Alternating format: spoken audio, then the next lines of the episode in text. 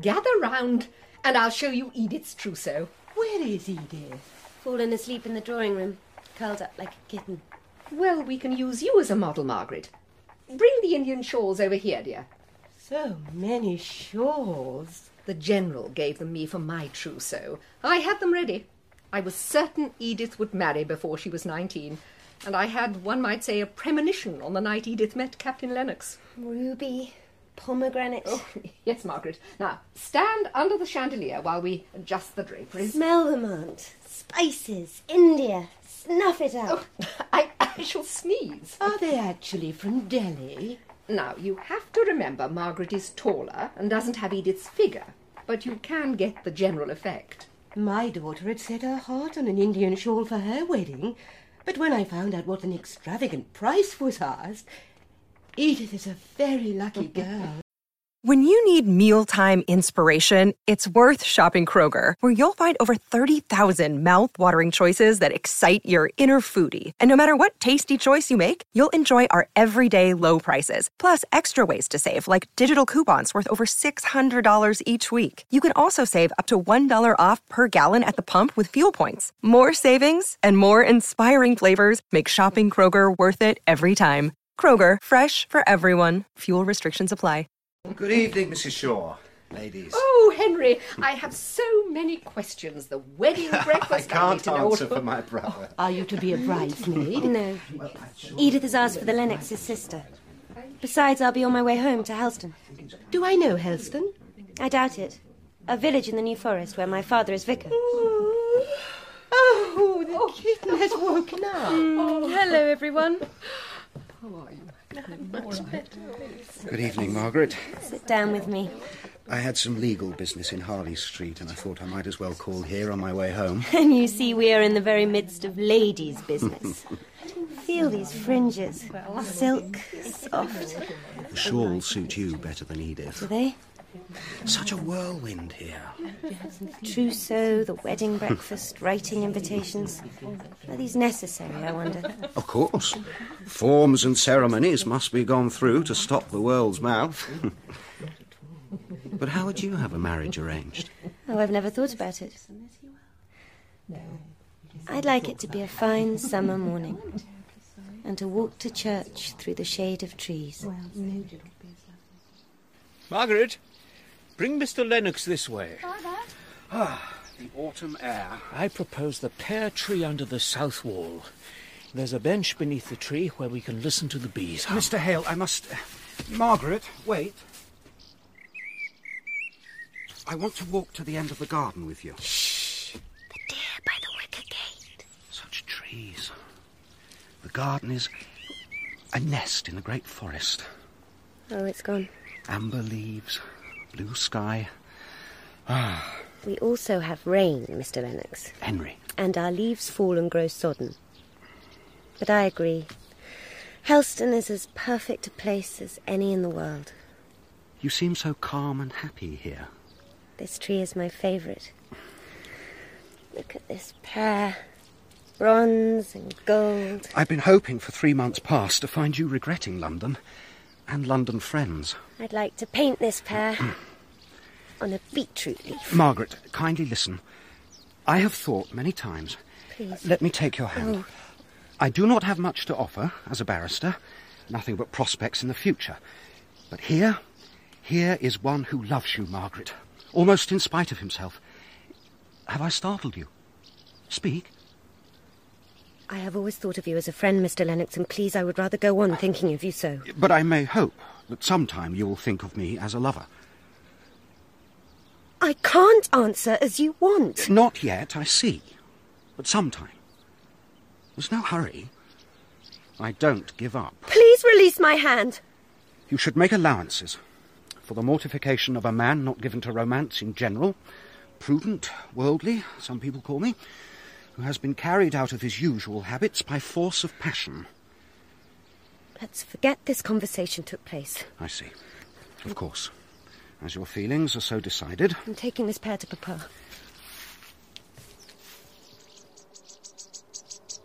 Ah, Henry, come and sit down with us. thank you. I'll stand. I've just peeled this. Will you have a piece? Oh, where's my knife? You're sitting on it now, Papa. You see, Henry, my days of eating fruit primitively are over. I must pare and quarter. Ah, so. I must go and see if Mama wants help with the tea. Yeah, and if you'll excuse me, I must go directly to catch the train back to London. Prior engagements. Well, I think we'll excuse you, won't we, Margaret? Uh, Please convey my compliments to Mrs. Hale for the luncheon. Goodbye, Margaret. Mrs. Boucher was telling me of a new mixture for consumption they were selling in market. It's not consumption. It sounds like. Consumption's what ladies get who've too much idle time. You know what this is. not Of course it is, Mary. I sound just like Mam did. Don't say I that! can feel the beats of cotton in my chest when I breathe. You won't die, will you, Bessie? I'm not afraid of that. I am. It'd be much better than here. Heaven has green fields and woods and birds singing. Yes, but the getting there.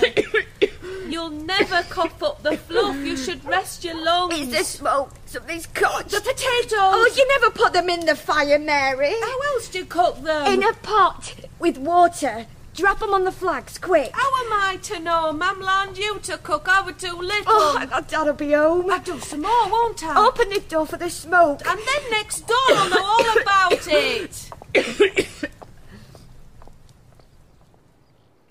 Let us pray. For what we are about to receive, may the Lord Make us truly grateful. Amen. Amen. What is it, Papa? some fresh air. I'll go and see if the post has come. He walked to the very extremity of his parish yesterday. You should see. There are deep pools of ferns in the forest just now. The proximity of so many gloomy trees affects one's health. Mama, you are too much indoors. We could walk out on the common, in the sun and air.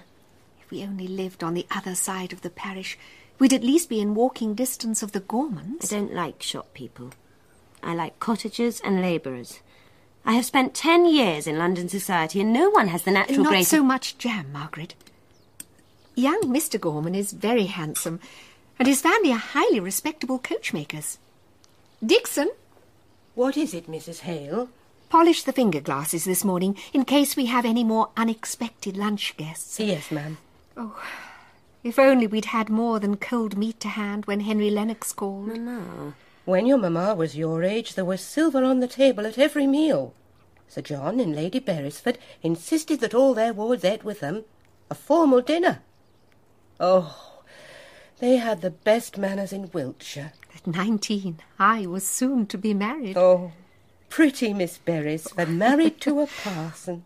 Such a surprise. the man of your heart, Mama. The leaves on the porch caught the frost. Yes, see? yes, and has the post come? Yes. A parcel for you. From Corfu. it must be from Edith. Save the paper, Dixon. It's one of her Indian shawls. And a letter. It's silk. Is it silk? Huh? Oh, dear Edith. Oh, what does she say? It's so hot. She's hardly any need for shawls. Um, Captain Lennox has been offered a post in Corfu, so they will stay on after the honeymoon. Oh. Um, they've taken a villa on white cliffs above the sea. Their duties seem to be mainly dancing. Oh. Mr. Thornton, come out on the stair.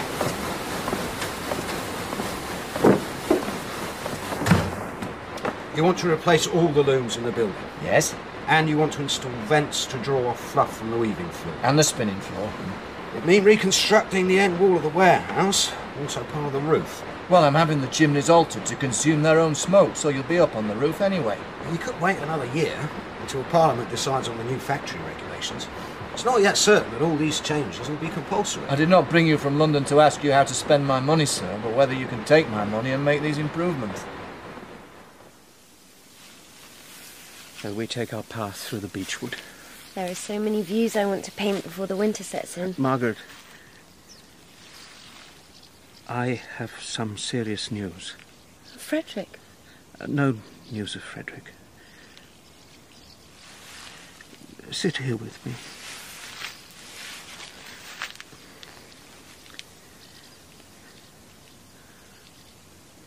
We must leave Helston. Leave Helston?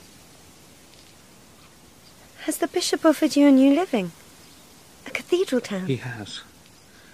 But I can no longer be a minister of the Church of England. Papa, My doubts are too great. doubts. As to religion? No. Doubts as to the nature of the Trinity.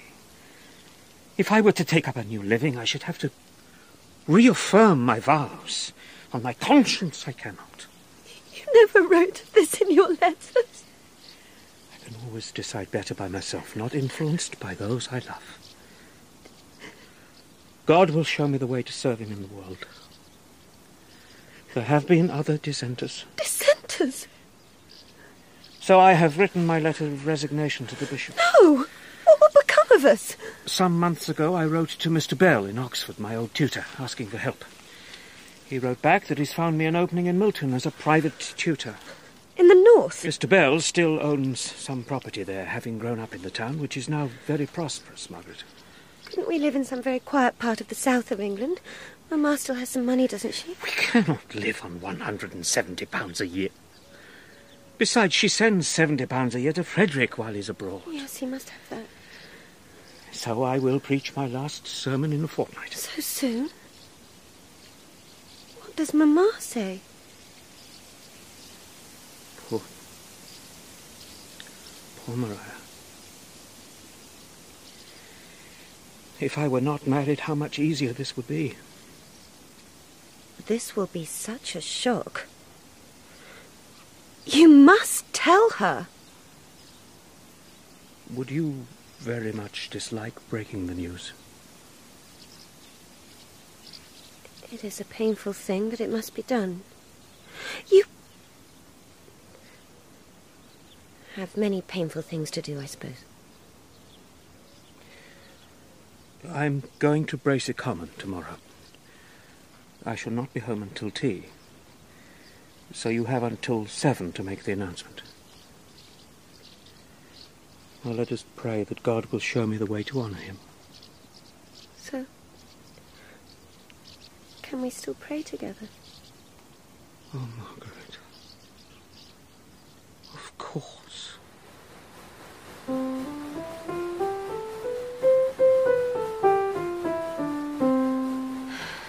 Mama, oh, please may we have the window closed now? The smog's creeping up. John's coming across the yard with that engineer from London. He's not stopping for tea, I hope. There's no fire lit in the dining room. Hmm. I should like a visitor from London. Oh, there now. A cab's arrived to take him to the station. It's only a short walk. Oh, May we have a fire lit in here? Oh, Fanny, dearest, take this shawl. It's my fingers. I'll never manage these scales with my hands so cold. Give me your hands. Oh, goodness, my darling. A vigorous walk every day would get the blood flowing. Walking makes me tired. It's a wonder you persevere with the dancing classes. But one day you said we shall have a party. Did I? Yes. For Milton men. Margaret, now that the weather is turning, we must attend to the poor in the parish. I have some good red flannel to take to poor Susan and her mother. We must visit everyone. We may not be here long. Do you feel ill, my darling? Oh, it's this soft air. Oh, no, it is delicious air. The freshest, purest, most fragrant air. You look pale. Oh, Mamma, we are to leave Helston. Who has been telling you such nonsense? Papa, he is going to leave the church and we're going to live in the north of England. It is all arranged by Mr. Bell. Calm yourself. He would surely have told me before it came to this. He has already written to the bishop. What? Why? To say his conscience will not let him remain a priest. Surely he does not mean that that he knows better than the church. Oh, Dear, darling Mamma, come to me. Oh, when did he tell you Only yesterday. to give up his living without consulting me? He knows you are not strong, and he hoped you might be glad to leave Helston and move to Milton. To smoky chimneys and factory people. Papa can teach there. Mr. Bell has found him a good opening. If your father leaves the church, we shall not be admitted to society anywhere. I received a letter from Mr. Bell today, Mother. Is it time to renew the lease on the mill? No, no. Um, he writes that um, a friend of his is coming to Milton offering private tuition in Greek and Latin, a Mr. Hale. I've no doubt the classics are very desirable for men such as Mr. Bell, who live a lazy life in a drowsy college. But Milton men ought to have their minds on the work of today. Who is Mr. Hale, John? Is he married?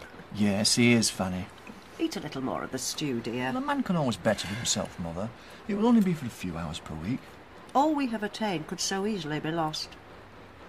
I heard that Hampers have an order from Chicago that'll keep them in work all winter. Well, Chicago will be coming to us next year. The cost of updating the looms is already more than our profits, John. The entire bill will be paid for by an order from Dieppe, which I received this morning. The continent? When? An order to commence in a fortnight with a final delivery next November. A year's work. Y- So I've taken out a loan on the strength of it. John? How could you borrow? We must speculate to expand. Your father wouldn't have killed himself had he not speculated wildly. Please, Mama. I am not gambling, Mother. And this is a bank loan, the security being our deposit with Mr. Bell, our landlord. The worst that could happen is that we can lose our tenancy of Marlborough Mill. There can be no public disgrace. But there could be ruin. Margaret, come and sit by the window and see the spires of Oxford. Mother has fallen asleep. Oh, There, see?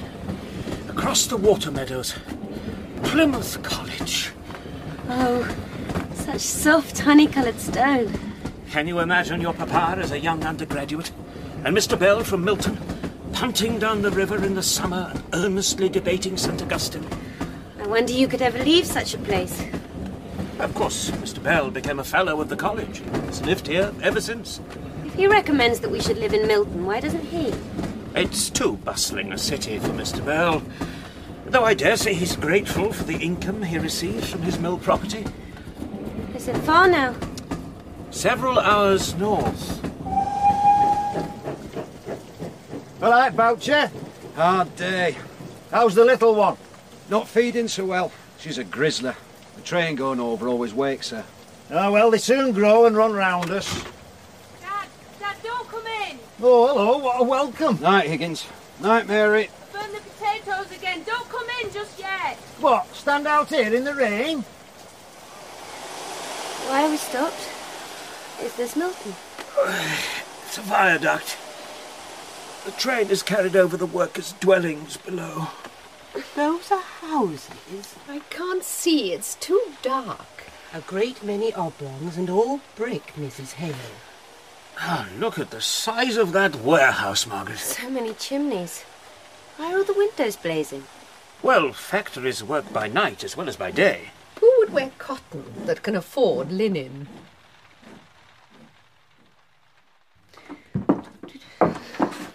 Good morning. Uh, Yes?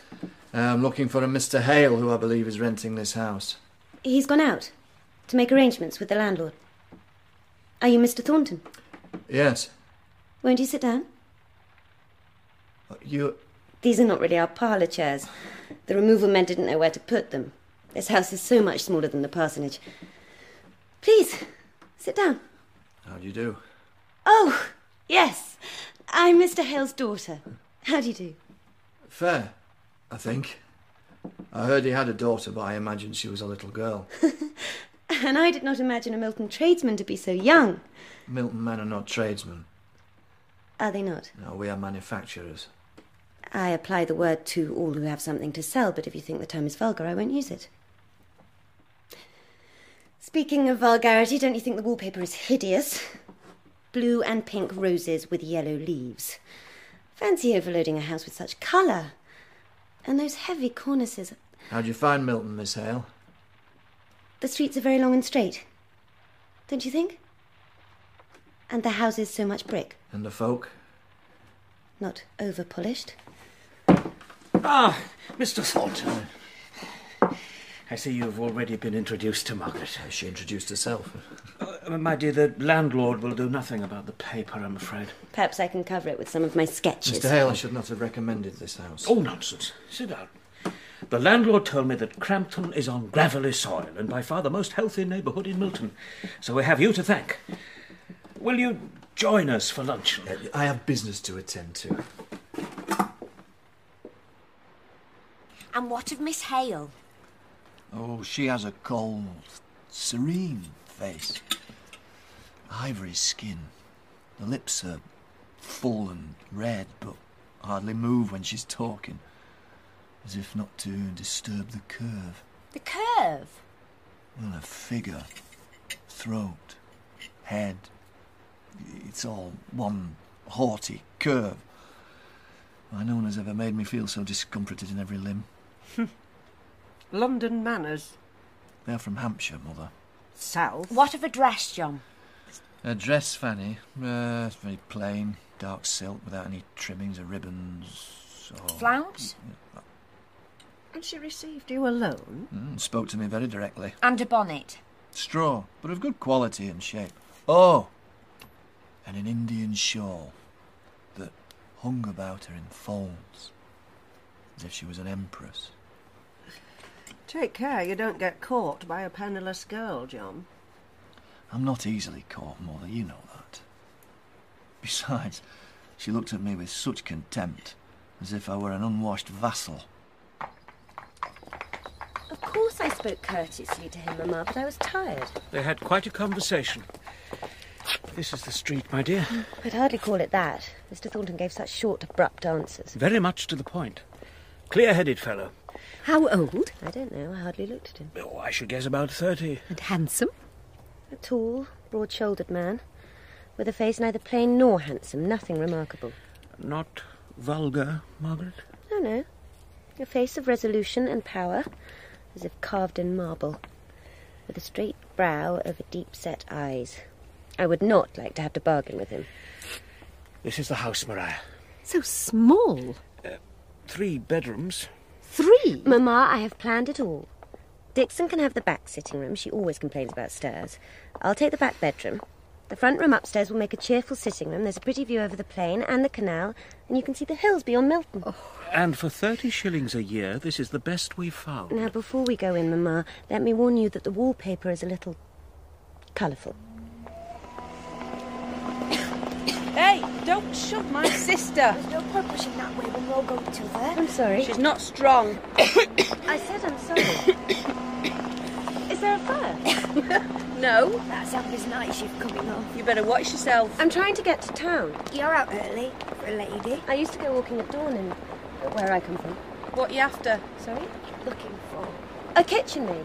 Well, we'll do laundry too. You'll not catch any of us lot giving our lives to skivvying. You can earn double at a mill and call your life your own. Is that where you work? I used to work in Alfred. Go on, there, take my hand. Our mum died of the same, so Dad says I'm not to work at Ampers. I've got up your racket. Don't worry. I want this lace. It was made in the village I come from. Up, Mary. Mary might get work at Draper's. Shh, Bessie, that's only fancy. Those silk ribbons. Yes, be careful. Are you caught No. Why? It's a cape. It's wool. Cotton wears better. And it's only sevenpence a yard. that's over. Oh, up, here they come. There's Dad. Dad? Dad! Here, you forgot your dinner. Who's this wench? Dad, here's your peas. Your Bonnie? Isn't she Bonnie Mary? Oh, well, fine clothes can make you. It's your cape. It's wool. It's her eyes I'm looking at. Excuse me. I tell you, lass, your face has cheered up my whole day. Dad! Now, let me draw it for you. The steam compresses in the chamber here, Hmm. which drives the pistons. So, Ah, yes. We had water wheels in the New Forest, of course. oh, this system can turn thousands of tons of raw cotton. But, but. Oh, Mr. Thornton, Come in, my dear. I don't want to interrupt your lesson. John is giving me a lesson at present. Have a look at this. Uh, my daughter sketches, you see. Ah, it's a crude diagram. The steam hammer. It's the genie in the bottle, Margaret. The great power of steam, with the strength to transform tons of raw material compressed into a tiny vessel at the beck and call of one man. It is material power yielding to science, Mr. Hale. Shall I light the lamp? It's getting a bit dark for reading, and it's not good for your eyes, Papa.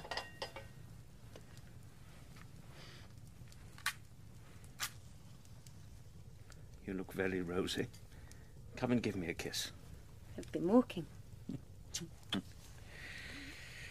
I declare you're the only person who seems to bloom in Milton. Uh, Your mother has gone to her bed again today. Perhaps you could. Uh. I'll go and sit with Mamma for the afternoon. If you don't find Homer too heavy a companion, please stay. Homer has been the backbone of my education.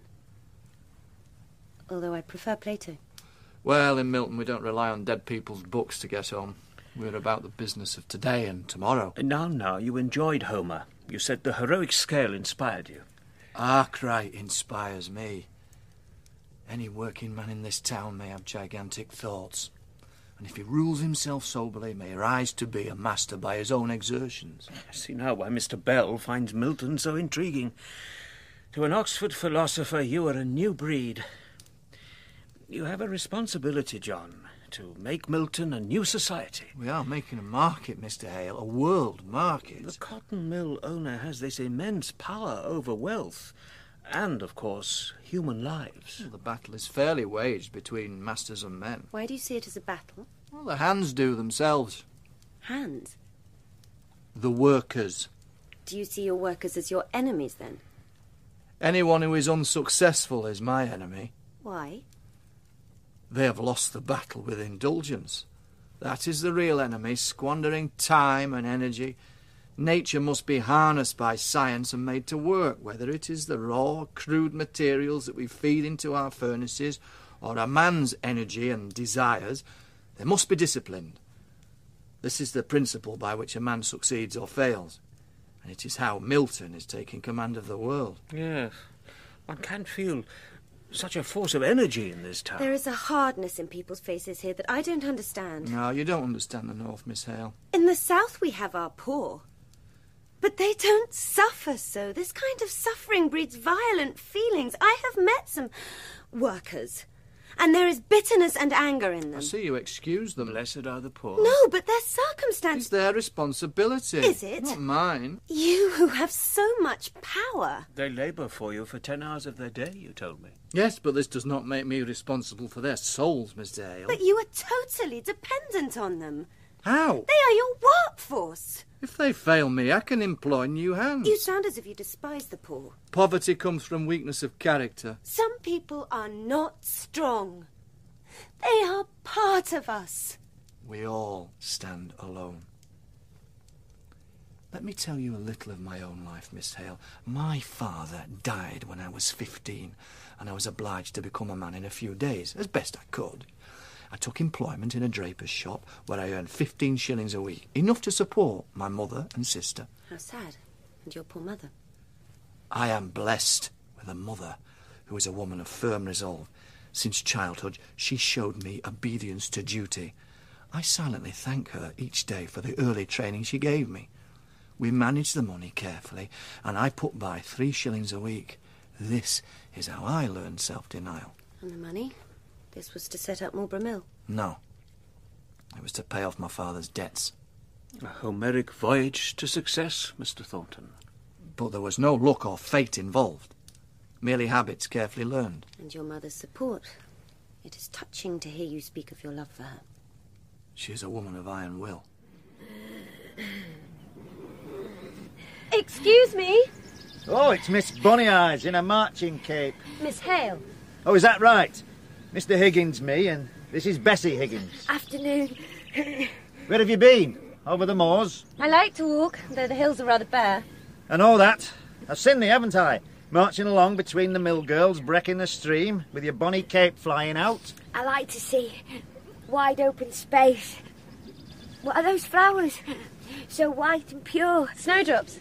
I found them by a stone wall where the snow had melted. Here, have them.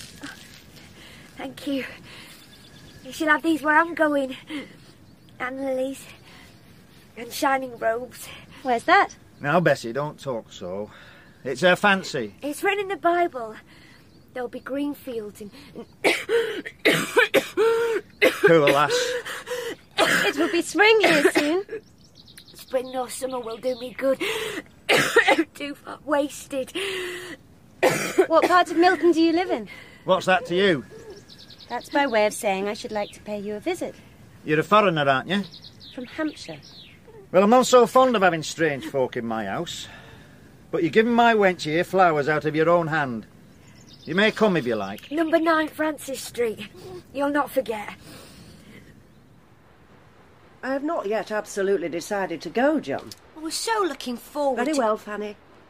But I see no point in making up intimacies with all the teachers in Milton, John. Why, you'll have us visiting Fanny's dancing master next. And so I would if we were friendless and in a strange place. I will order our carriage and horses. A cab will do very well. I'm sorry we're going by cab, Mother. For last time you suffered a headache from the jolting. I didn't complain of one. No, But you never complain. I'm going upstairs to dress. To dress? For tea? Aye. Oh, I'll fetch my new bonnet. John? What? Do I look. I mean, do you think this black silk will be sufficient? Have I your caps, Mama? My daughter Anning, in order that we entertain a tradesman. I don't mind helping Dixon. I am born and bred a lady, even when I'm scouring the floor. As for Mr. Thornton being in trade, he can't help that. I don't suppose his education would fit him for much else. They're here.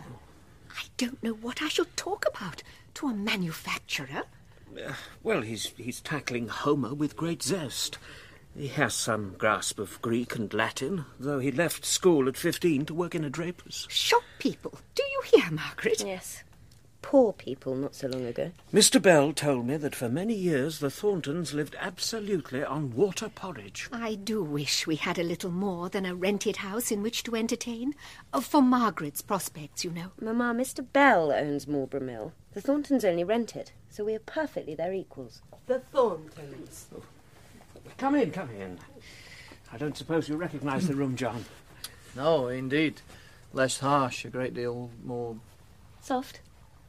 Someone changed the wallpaper. We believe it was the landlord, though he denies it. Good afternoon. Is it. Uh... You must be Mrs. Thornton. Yes, the Thorntons of Milton.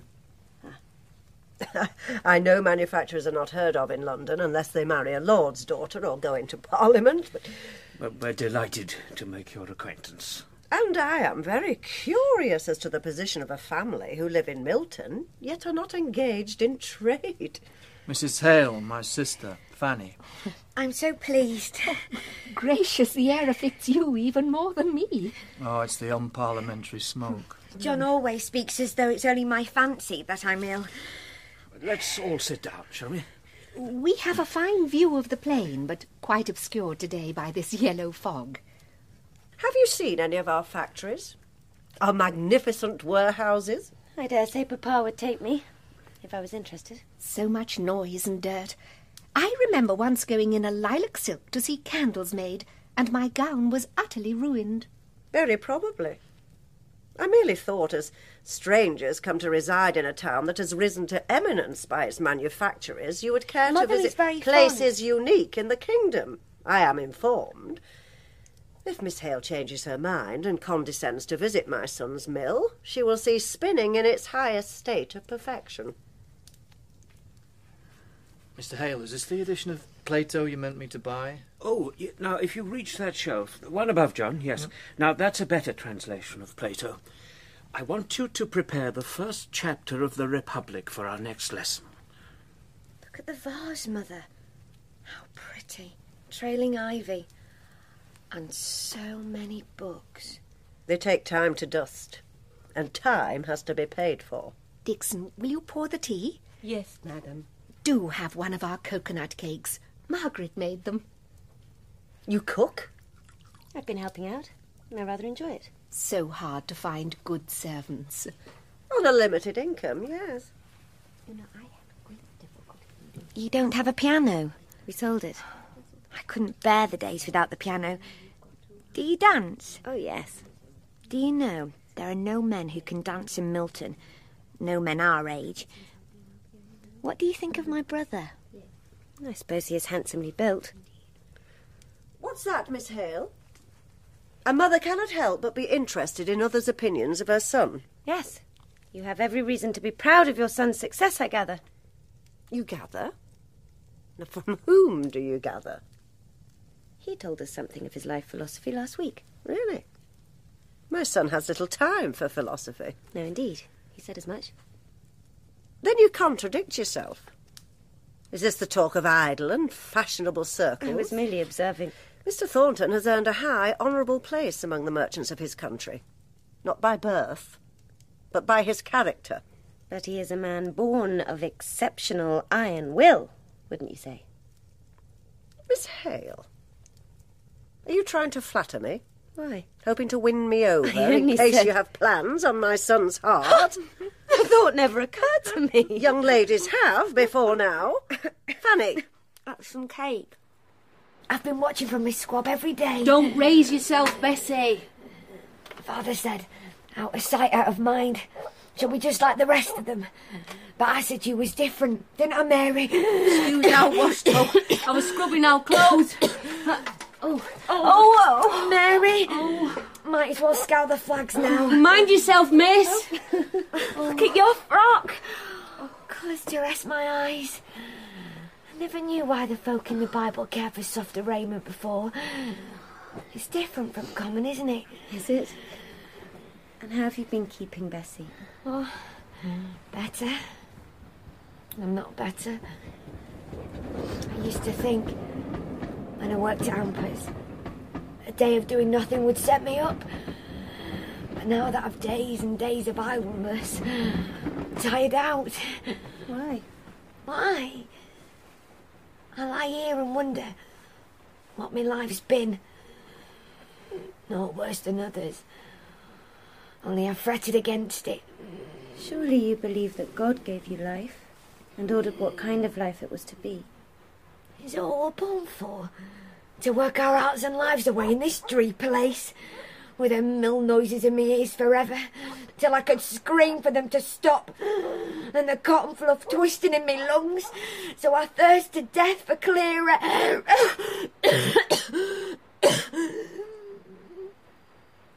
now, Mum gone.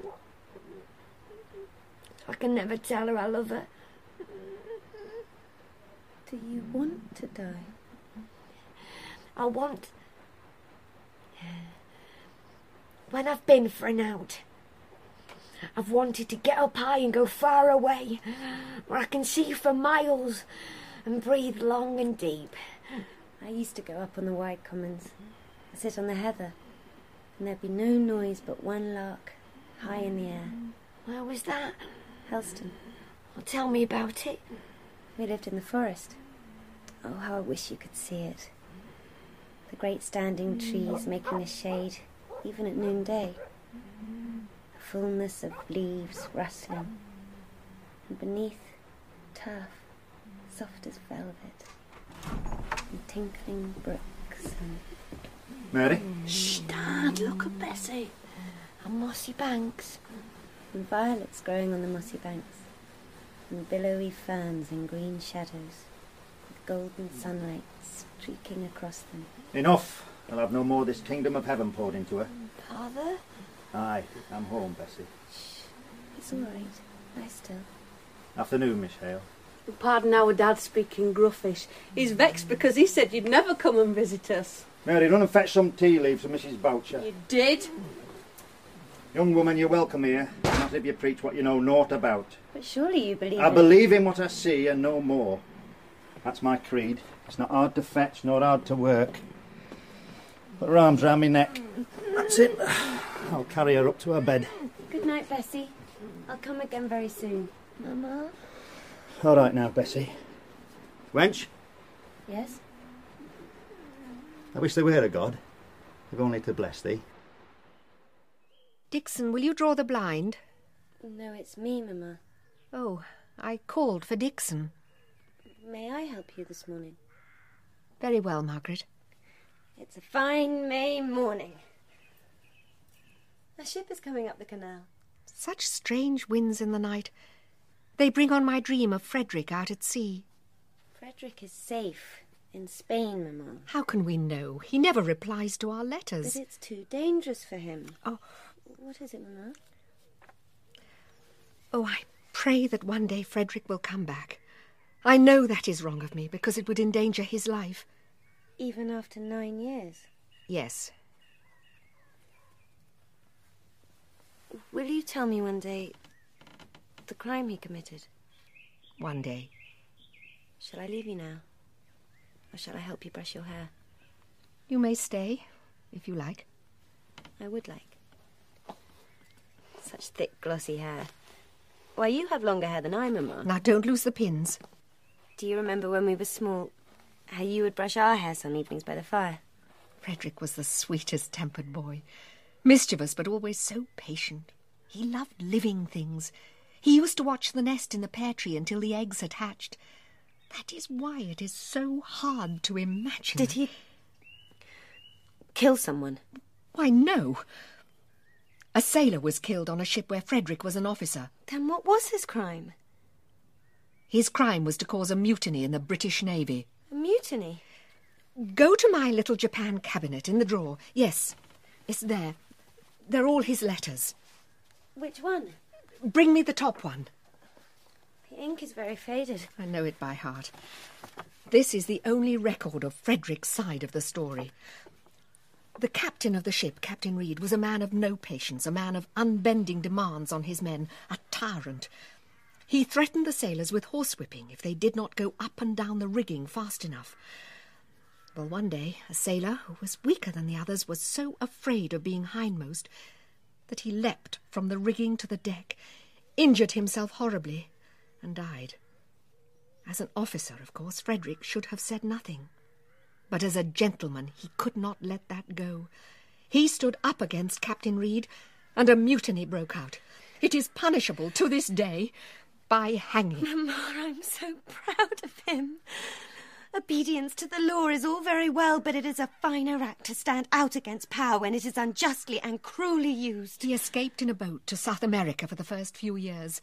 In the eyes of British justice, he is a common criminal. In my eyes, he is a hero. Now you have something of his spirit. Such a fine looking man.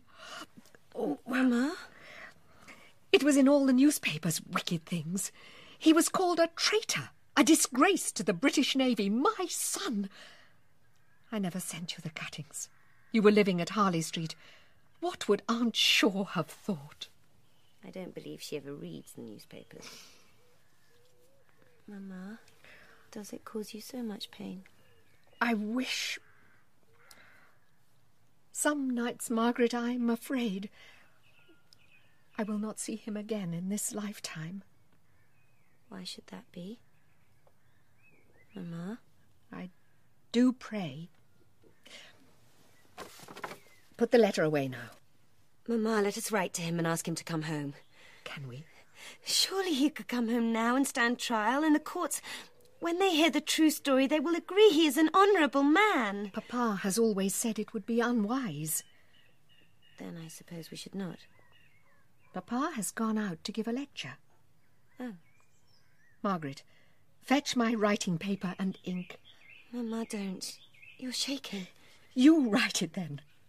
If you get it in the noonday post, why, Frederick could be here in 22 days. Good morning. Another rainy day. Yes. Last week I thought summer had come. Mamma is taking her breakfast in bed again today. Yes. Who's the letter from? Edith. Ah. Can't believe it's already a year since she's married. And? She has a baby son now. Splendid. You don't look happy about it. Papa, I don't think Mamma is well. Nonsense. What makes you say so? Careful, you've not the milk. Oh, Mamma's so patient and quiet nowadays. None of her former temper and complaining. Precisely. She used to suffer such headaches at Helston and be alarmingly pale. But now she's a bright, healthy flush, just as she did when we were courting. It's the flush of pain. I'd be the first to notice if your mother was ill.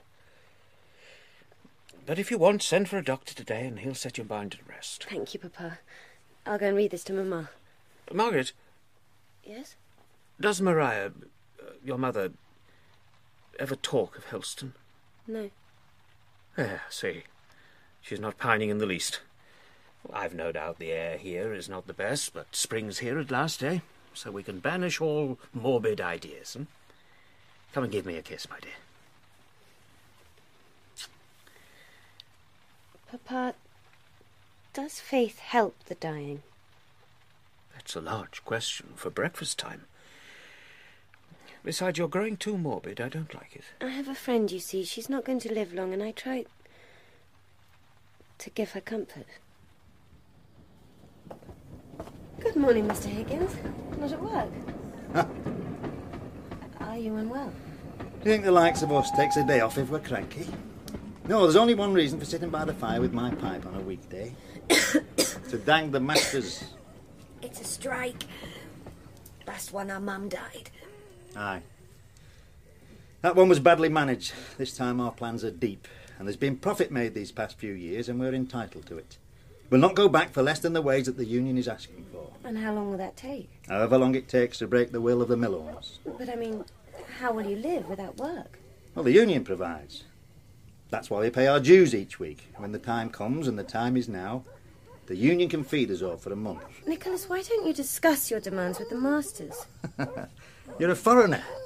The only thing the masters will hear is the silence when we take our hands off the looms and walk away. They must have their reasons. All they talk about is state of trade and there being no profit, which is a bugaboo to frighten us, as if we're naughty little children who are to be good and take what we're given. No, we'll talk to ourselves in the union and decide what we want. And what if after a month. The masters can't afford to lose trade beyond that. We have the stronger position. see? Dad, the pipe smoke is choking me. right, I'll be off out the house then.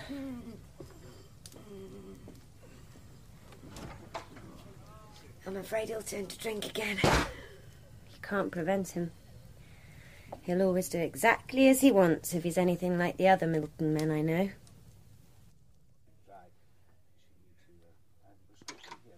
Thank you. Oh, That's to be expected. Thank you, Doctor. Oh, Miss Hale. Dr. Donaldson, come into the drawing room with me. I'm showing him out. No! This way, Doctor. Gracious me.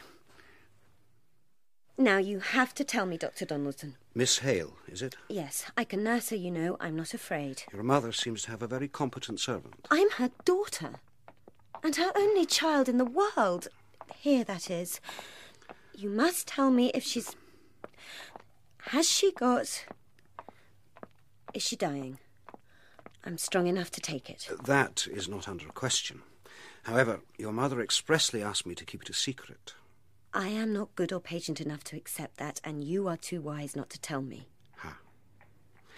Well, well, the answer is yes. Yes. Yes. Oh, poor Mama. I'm sorry. You, um, Will she suffer much? we can't tell. Medical science has. There are things, opiates, we can alleviate the suffering. Your father, Is not strong enough to be told yet, of course not. no. Perhaps you can prepare him in small ways? Yes. And I'll be coming regularly. I understand you have few friends in Milton. I um, saw Mr. Thornton. He spoke to me of your father's situation, coming here last year, and a sudden change in fortune. I wish we had never left the South. Yes, well, your father no doubt thought it best for all of you. No. I don't believe he thought of all of us. What is it, Dixon? A formal invitation just delivered. And is it necessary this minute? Well, uh, I, I couldn't help but see. It's a dinner invitation from Mrs. Thornton. From Mrs. Thornton? To us? I thought, your mother will be so pleased. Why don't you take it up to her? Mama, are you asleep? Can you close the window now? The breeze. Mama, it's me. Let me hold you. Oh, poor child. Dixon and I thought you'd shrink from me if you knew. I wish I'd never gone away to Aunt Shaw's. All those precious years lost. I used to cry myself to sleep, Mama. I was so afraid you'd forget my face while I was away. And I was afraid you found our passage a poor comparison to Harley Street. All our make, do, and mend teachers covered over us Ottomans. But Helston was my home. To think I prayed to leave Helston all those years, and now I am rightly punished. Mama, you mustn't think like that. We have some time together now, and oh, how I'm hungry for it. Oh, The Hampers, the Slicksons, Mr. Horsefall, the Morrisons, and the Collinbrooks have accepted. The Youngs are out of town. Macpherson's accept. And the Hales accept. But only father and daughter. Mother's too great an invalid. I'll invite Mr. Watson in her place. As we can see, 22. Mrs. Brown declines. Oh dear, and she plays the piano. Sarah, will you take the bag off the chandelier and dust it? Yes, Mrs. Thornton. And the chairs? Leave them sheeted up until tomorrow, and leave the muslin over the carpet until this afternoon. The sun comes in here occasionally. Fanny, why are you prancing about? You see, Mother, if we roll the carpet up, we can easily have dancing in here. Oh, Fanny. Dancing is an indulgence. I'm a pudding. A huge blancmange. Margaret, don't jump on the bed. See how it billows out when I move. I can't possibly wear pink gauze. What about the green silk? Oh, no. Aunt Shaw gave me that. I believe it's a cast off. Well, at least hold it against you. Mm, no, you're right. It'll have to be the white silk that I wore to Edith's wedding. It may have yellowed or be too tight. Oh, Mama, I've not altered that much in a year. Oh dear, you know members of Parliament have dined at the Thorntons. Mama, stop worrying. Are you certain you don't mind me leaving you for the evening? Oh, of course. I want my daughter to look beautiful and be admired. Mama. Kiss me. Oh. Mm. You won't get I anxious. shall be fine. Just notice for me, dear, what they have in place of the game courses here in the north. What a clanking and groaning it takes to spin cotton. Do you think they'll be dancing? They must live behind this factory wall. Here's a gate. What a house. Black with soot. After dinner, I've planned some singing. I had hoped for dancing. You look lovely, Fanny. Are those diamonds? Yes, but look at you in your Indian shawl. It's far softer and more beautiful than my brother described. When was that? Oh, there's Mr. Watson. Good evening, Miss Hale. I'm sorry to hear that Mrs. Hale was unable to come. She thanks you for the invitation. Papa and I are pleased to come. Your father is a very interesting man, Miss Hale. You enjoy his lessons. Have you begun Plato? Yes, you admire the notion of a republic, do you? I'd have thought you would, with your principles for a just society with honest leaders. But our hands, uh, workers, uh, are not ready for it. They display the condition of children. Perhaps you would have enjoyed Plato more last week, before your children decided to disobey and turn out. Who's that? We don't entertain beggars. I've come urgent for Margaret. Tell her it's Mary. Miss Hale has gone out to dinner to the Thorntons of Marlborough Mill. Oh, why, she would. She's a lady. Yes. What did you want? Bessie, my sister, she's dying and she's calling for Margaret. We don't reckon she'll last till morning. What on earth makes you believe that Miss Hale would pay a visit to your hovel? Oh, she does, regular. She's Bessie's angel. I'll take a message. Uh, miss, your potatoes is boiling over. Oh, yes. I know about potatoes. Those peelings, are you keeping them? No. Could I take them home with me? They make good soup. So in a few days you'll see Milton without any smoke, Mr. Hale.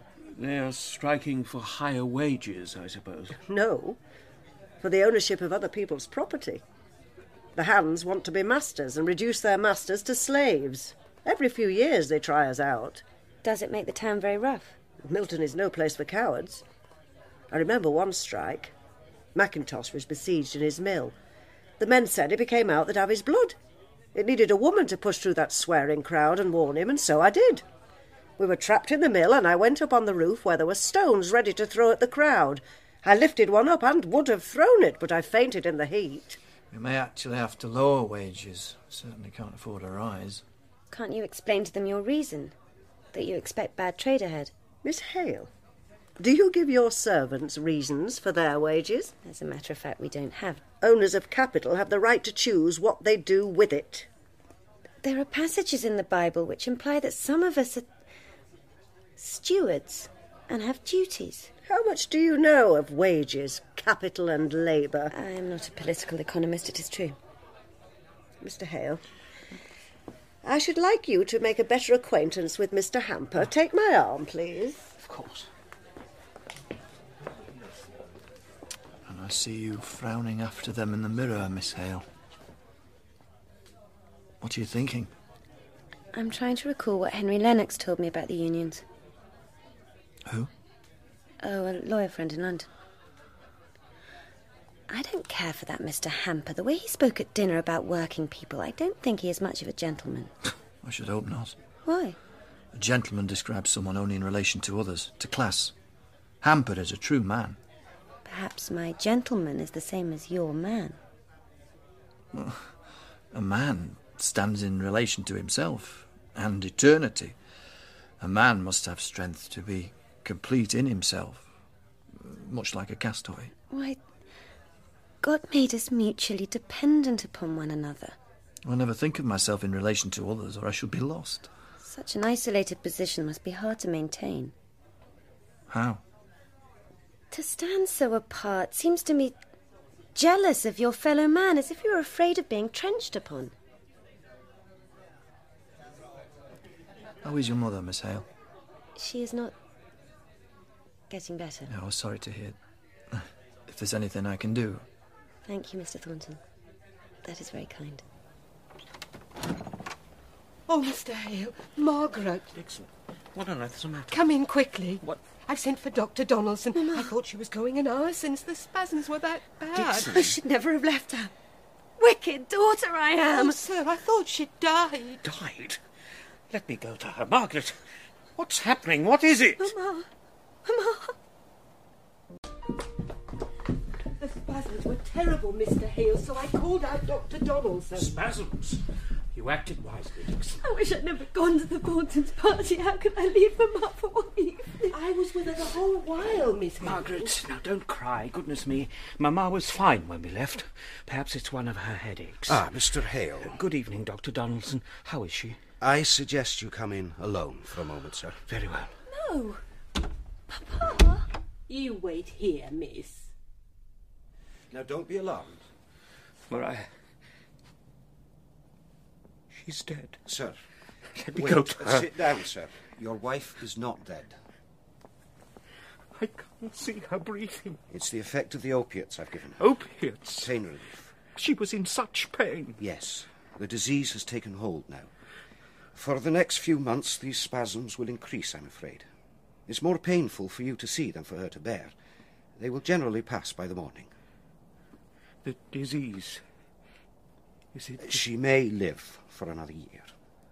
But you must prepare yourself for the fact that it may be a matter of weeks. Maria. Hold her hand. Feel. The pulse is there. Weak. Doctor, does Margaret know about this? Yes. She never told me. Uh, Miss Hale acted under my instruction. Mm-hmm. She's twisting her face. What can we do for her? Uh, There's little we can do. I recommend a waterbed so that Mrs. Hale can lie comfortably. I don't know how to find such a thing, but perhaps Margaret. The would Thorntons know. have one. Uh, Mr. Thornton would be glad to help you, I'm certain. He speaks highly of you and the lessons you give him. Doctor, I brought my wife to Milton because I left the church, left the south, the soft air of Helston, and now I'm afraid it's killing her. The air, the smoke here. Could it be? I know she's not been happy We here. know little about the cause of this Loose disease. my wife. Be a man, sir, and a Christian. Have faith in the immortality of the soul, which no disease can touch. Now, Mr. Hale, you must get some rest yourself. Hello, please tell me. Uh, come in, Miss Hale. Is she. Mama. Your mother is sleeping peacefully now. Margaret. Oh, Papa. I'll ask your housekeeper to sit by Mrs. Hale for the night. No, I'll stay by her. How could I not have seen this? Papa. And you must sleep now. I'll come every day now. Dr. Donaldson, your fee. What arrangement shall we make? Well, that has been settled by Mr. Thornton. Oh, no, I cannot allow that. He has insisted, as a friend.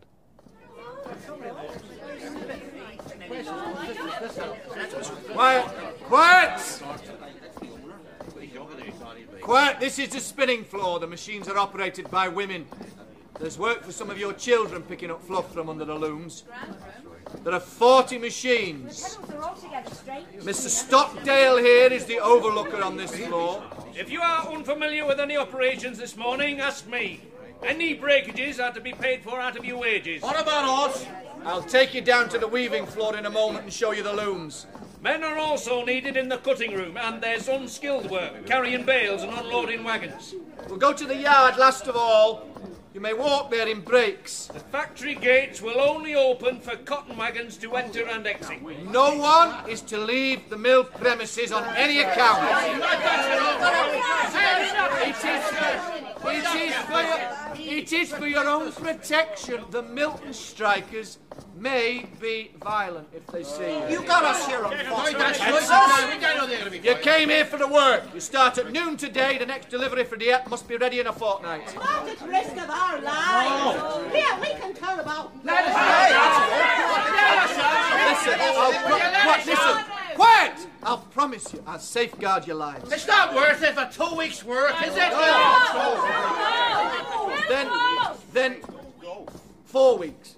I'll promise you four weeks' employment, and if the strike is still on, I'll employ you through September. Have we your word on that? My word, and I'll put an extra watch on the gate.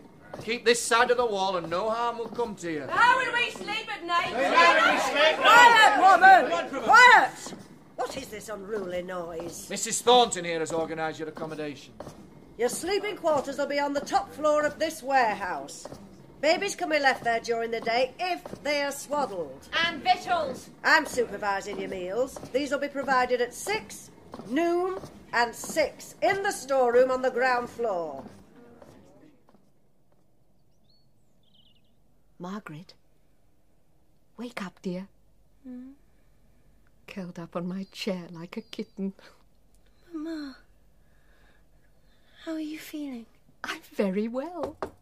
Come in. Maria, how are you? Oh, I've had a wonderful deep sleep, my dear. Good morning, Mrs. Hale. Morning. Where Uh, shall put I it down on the floor here, Dixon, What's this box? For me? Delivered this morning. with your name upon it.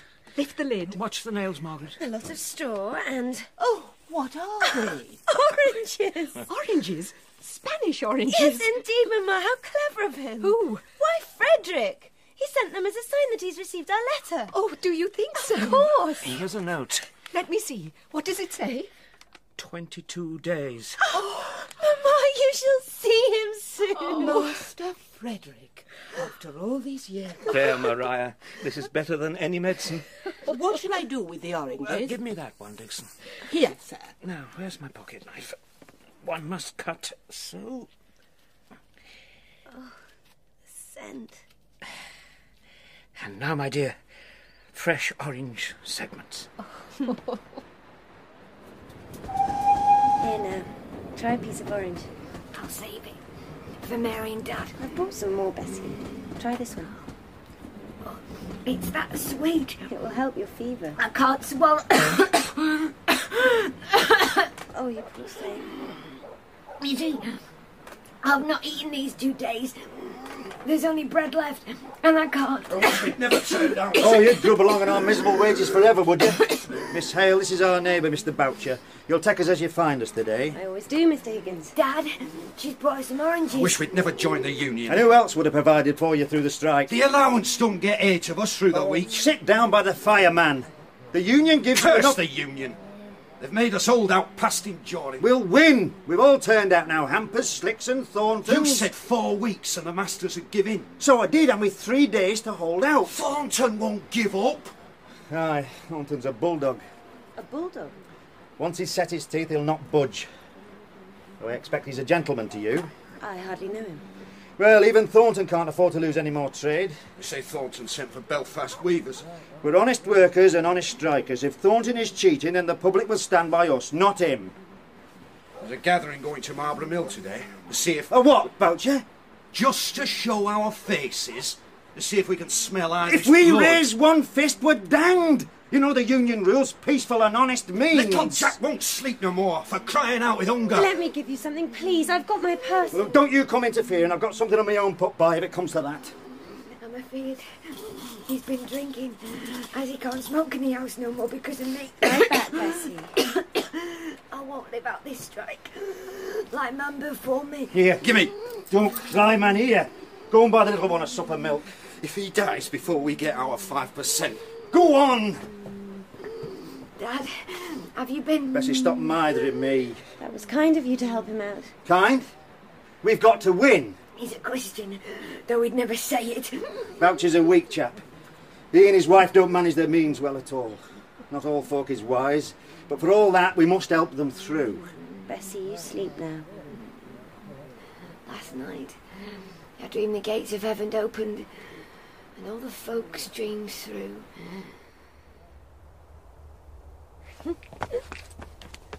That's my father. It's a bottle top. Give it me, I was rolling it. I don't know how you can run about in this heat. Where are all your playmates today? They're to keep indoors. It's quiet, isn't it? I can't get used to the mills without all the clattering and smoke. Where are you going? I'm on an errand to ask for a bed for my mother, who's poorly. Can't you sleep in your bed? This is a particular kind, a waterbed. I'm on an errand too. Are you? Why are you blubbing? Oh, my mother's not well. Are you going into Thornton's Mill? Yes. Are you one of them Irish? No, why? Dad sent me on lookout.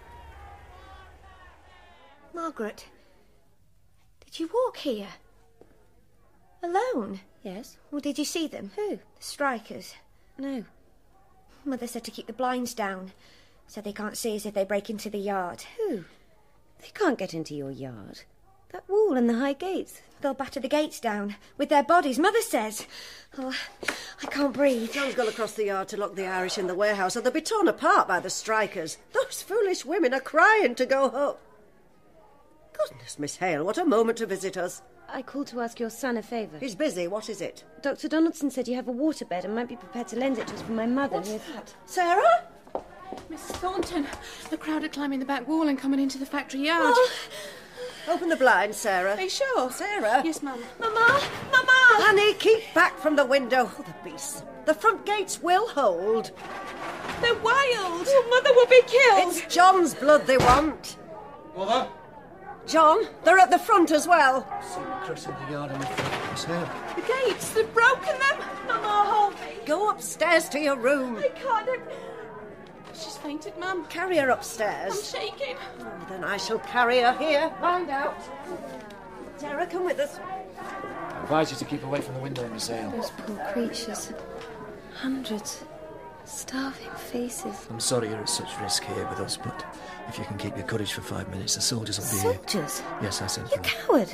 You'll stand here and let them be cut to pieces by soldiers. They're wild beasts. They're human beings driven mad with hunger. Oh, look, they've turned to the mill door. Go out there and speak to them before they become violent. Miss Hale, you don't understand. Are them. you a man? Then go down there and reason with them man to man. They are beyond reason. You can make them listen to you if you want. Very well, I will go. You may bar the front door behind me. Aye, and I'll stand here till every one of you has gone. Go now! There are soldiers coming! Go back inside at once. Never at your bidding! Don't be violent! Please! It won't help your cause! They can't hear you. Go! Go peaceably while you can! Go! You bit a woman. Miss Hale, she's out. Cold. That stone were meant for thee, Thornton, but thou art hid behind a woman. Come and get me then, man. Come on. Here I stand, there's no one shielding me now. Beat me to death if you will. But you'll never make me change my mind. Margaret. My Margaret. You are the only woman I ever loved. What have I done to you? Oh, it's so cold. John, what's happened? We saw the mob go. Are you hurt? No, Mother. Miss Hale is. She's not dead. No, She's so white. she's lost a good deal of blood. Mother? Margaret?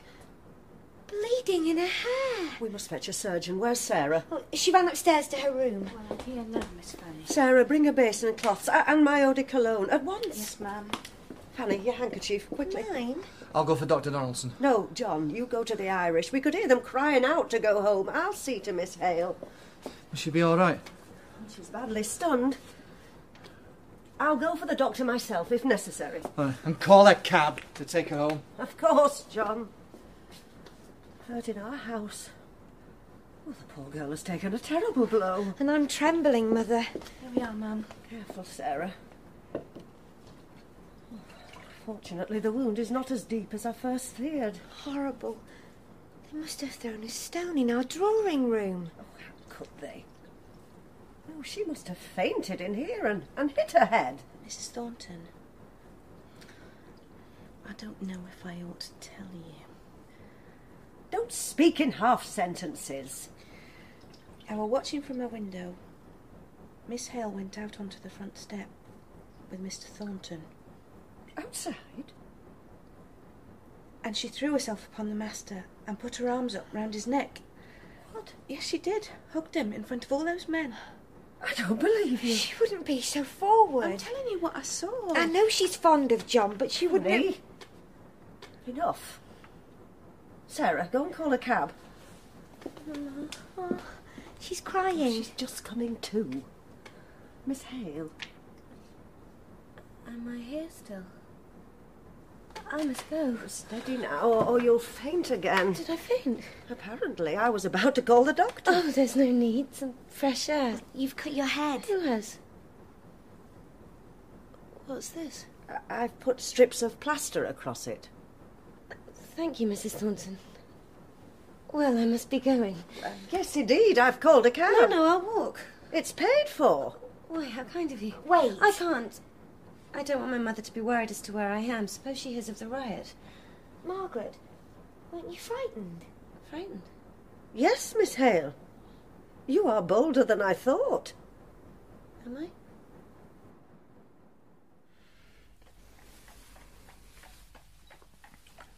Is she asleep? Half an hour ago. I couldn't make her comfortable, tried the pillows this way and that. She's feverish with the heat. She was so worried. Oh dear, I was fine. Mm, about Frederick. Whether he will ever reach us. She's afraid that if he lands in England, he'll be arrested immediately and hanged Mm. before we hear of it, which is quite possible. Some days I wish you hadn't written that letter. Whatever Mamma wants is what she needs, I believe. At least waited and discussed it with me. I acted out of feeling. Where have you been? I'm sorry. I... It's hard to keep one's spirits up. We talked of Helston, the garden, but my mouth is so dry some moments I cannot speak. Have you eaten? Dixon brought a tray, but. Whether Thornton's at home. Did you ask for the waterbed? Hmm? Yes. Yes, I did. Margaret, you're not listening to me. Oh, it's the heat tonight, and I'm a little tired. Yes, I'm exhausted, I'll admit it. You go to bed now, Papa. I'll take over. I don't know how she had the courage. When I heard them shouting bulldog at you, I, I went cold and sick inside. John, you've not touched your food. Sarah said, Come to the window. They're throwing stones at your brother, but my legs went to jelly, and that's when I fainted again. To think, she was out there. I don't want to hear this. I'm sorry. I only mean to say that. that I think Miss Hale is a very brave person. Are you going to finish that peach, Fanny? As neither of you will say so.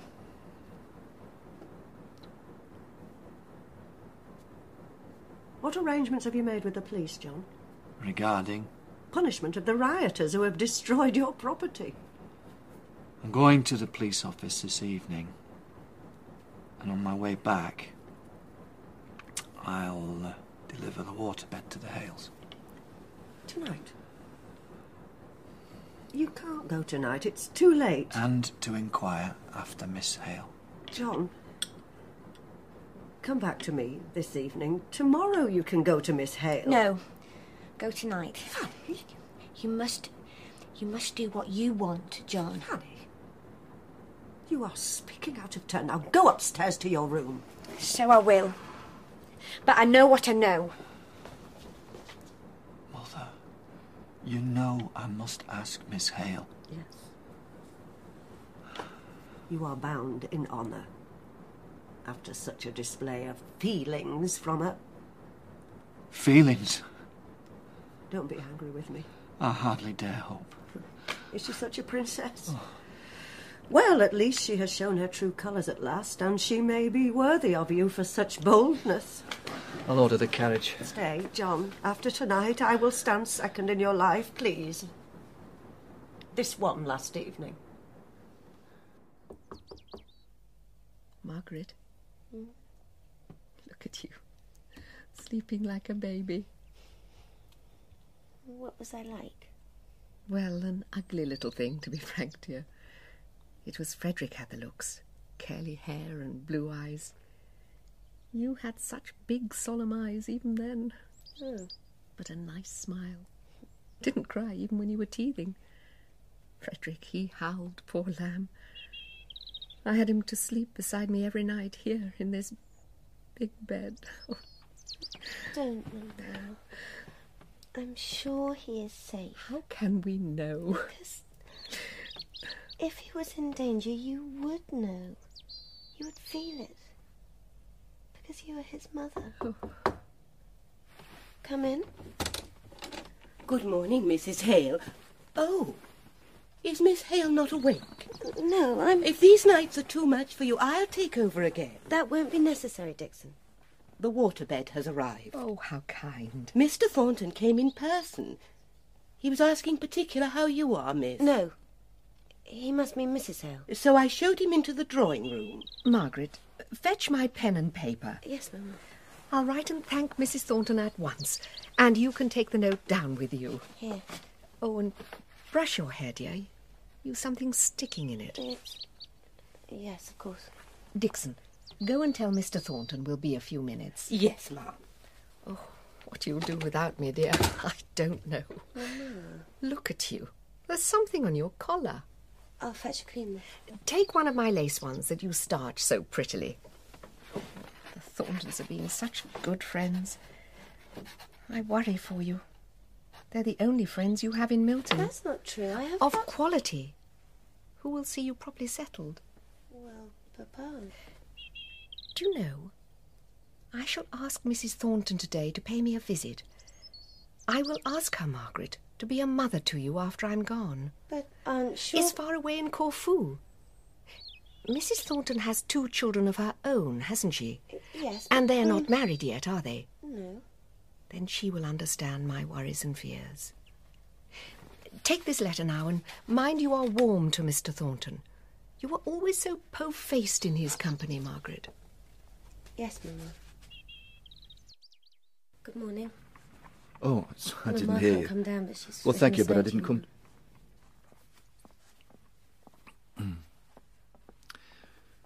Did you do this? the oranges arranged so prettily with their leaves. Someone sent them. Margaret, I owe you an apology. Yesterday. No. I sent you down into danger, and I apologise for that. Oh, you spoke the truth which to me. deserves no special thanks. More than this. I have a deep you gratitude. have nothing to be grateful I for. do, and you must let me say it. Please, Miss Hale, no. I owe you my life. You exaggerate. Henceforth, whenever I rejoice in being alive or take pride in a good day's work, I'll say to myself, I owe it to her. It doubles the gladness of every moment of being, Miss Hale. That I owe my life to the woman I love. How can you speak to me so? How? I've never loved before. Stop. This is all you're imagining. No. Yes. You think. When I shielded you yesterday, that I acted out of feelings for you? No! If you were. A gentleman, yes, a gentleman. You would understand that any woman would have done this. Used her vulnerability to save a man's life. It does not mean. It does not. I am not a gentleman, no. I am a man, so I will say what I feel. And you insult me with it. I know you despise me, but you might believe I don't want to. Mm, I see that. Let go of my hand. Is it so repulsive to be loved by me? What I did for you, Mr. Thornton, I would have done for any man. I've never loved any woman before. My life has been too absorbed in work. But now that I do, I will always love you.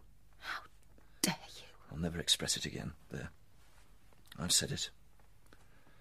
Now I'll go. Mr. Thornton, Yes? we've always opposed each other. Let's not be angry anymore. You've been very kind to my mother and father. Good day, Miss Hale.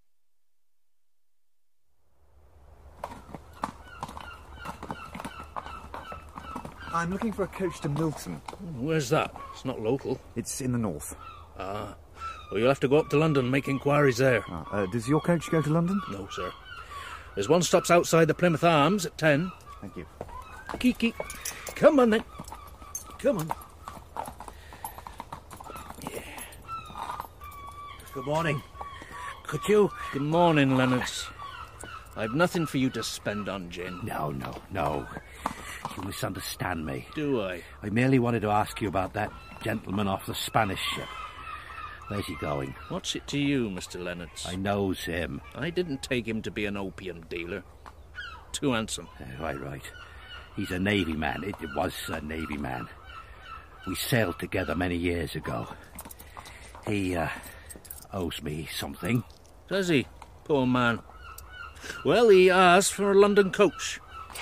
There's a shilling.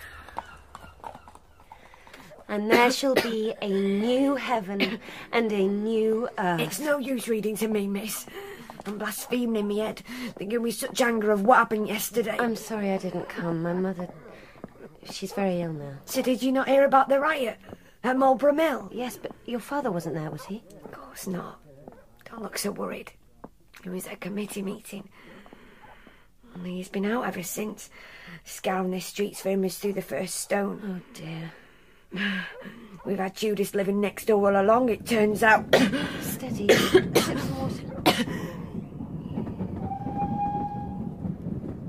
What do you mean? Boucher threw a stone at Welly killed Thornton's sister. How do you know it was Boucher through it? How do you know? He was seen. Mrs. Boucher's taken to her bed with the shock of it. Won't your dad want to protect him? Why should he? All his work undone by a fool.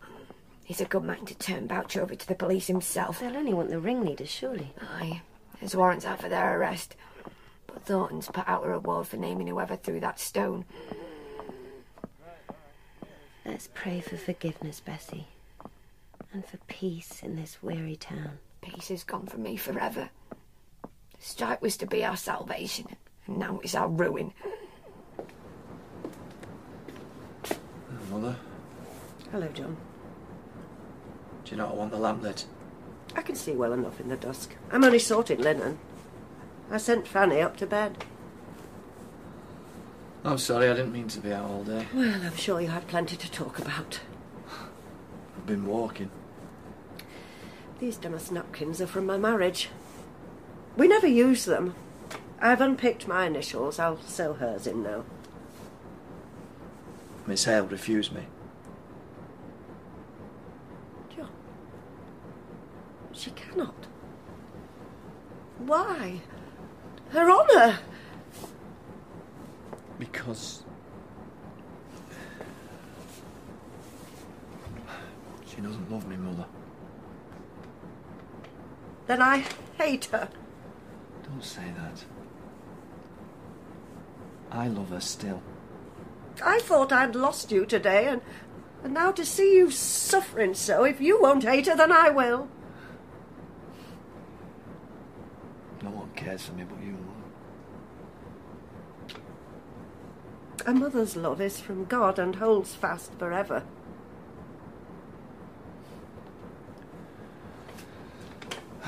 Oh, uh, I have a note here from Mrs. Hale. What does she want now? A visit. Oh, she's dying. We must do what we can for her. Does she think I have so much leisure time? Oh, I'm going to my office. I must look over the contracts from Dieppe and see if I can postpone our delivery for a few days. Belfast weavers are slow on our machines. The warrants have come for you to sign for the arrest of the riot leaders. John! Leave them.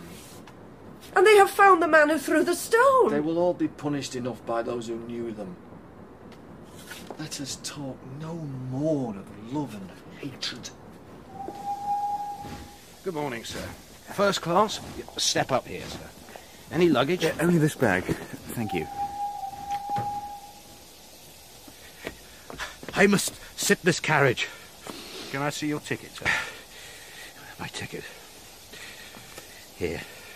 Third class is down the other end of the platform. I see. It's most kind of you to call, Mrs. Thornton. I came because my son asked me to. I'm not well, and I. So I have heard. I don't expect to live much longer. Would you sit here for a moment?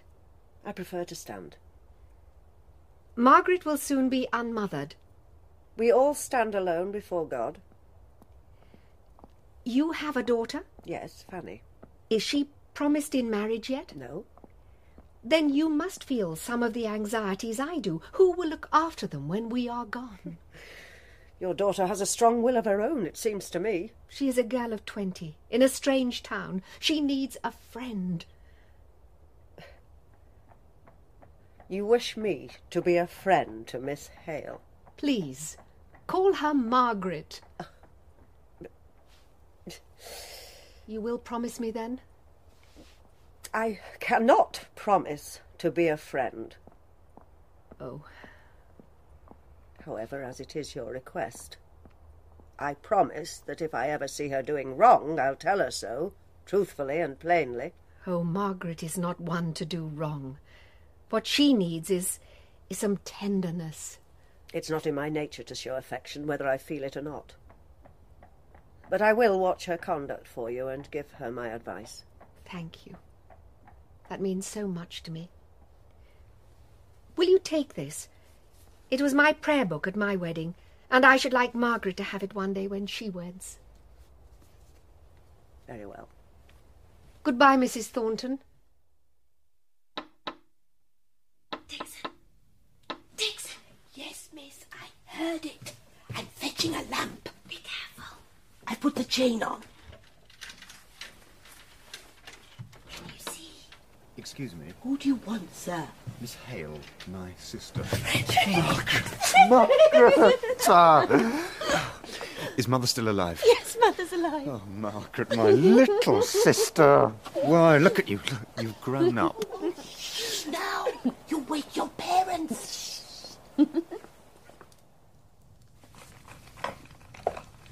A dark, damp citadel. No. In the daylight, you'll see there's a fine view to the moors from the upstairs window. We've put Mamma's couch there, so she has some light and air. Air in Milton? What, what on earth possessed Papa ever to leave Helston? Mama, we're awake. What a shock to see her sleeping face. So old and grey. Papa couldn't remain in the church any longer, Frederick. I wrote and explained it all to you. Yes. Although I was never so devout as you, sister. And Papa goes through enough self recrimination, you know. He doesn't show it. So please don't ask him about it. I'm angry, Margaret. Aren't you angry too? It's killing Mamma. It's quite clear she's pining away. Know the cause. And you, at your age, you should be out dancing every night, not making up the fire and scrubbing potatoes. Come here. Look at your hands. Your poor hands. So dainty. Long, tapering fingers. Does no man cherish these hands yet? I'm quite content here. Besides, Mamma and Papa need me too much to think of any other life at present. No. You sit down and let me do the fire. This is like a dream. To watch you here at last. Ah. Dixon says there's an art to making up a fire, and you're either born with it or you're not. Deary me.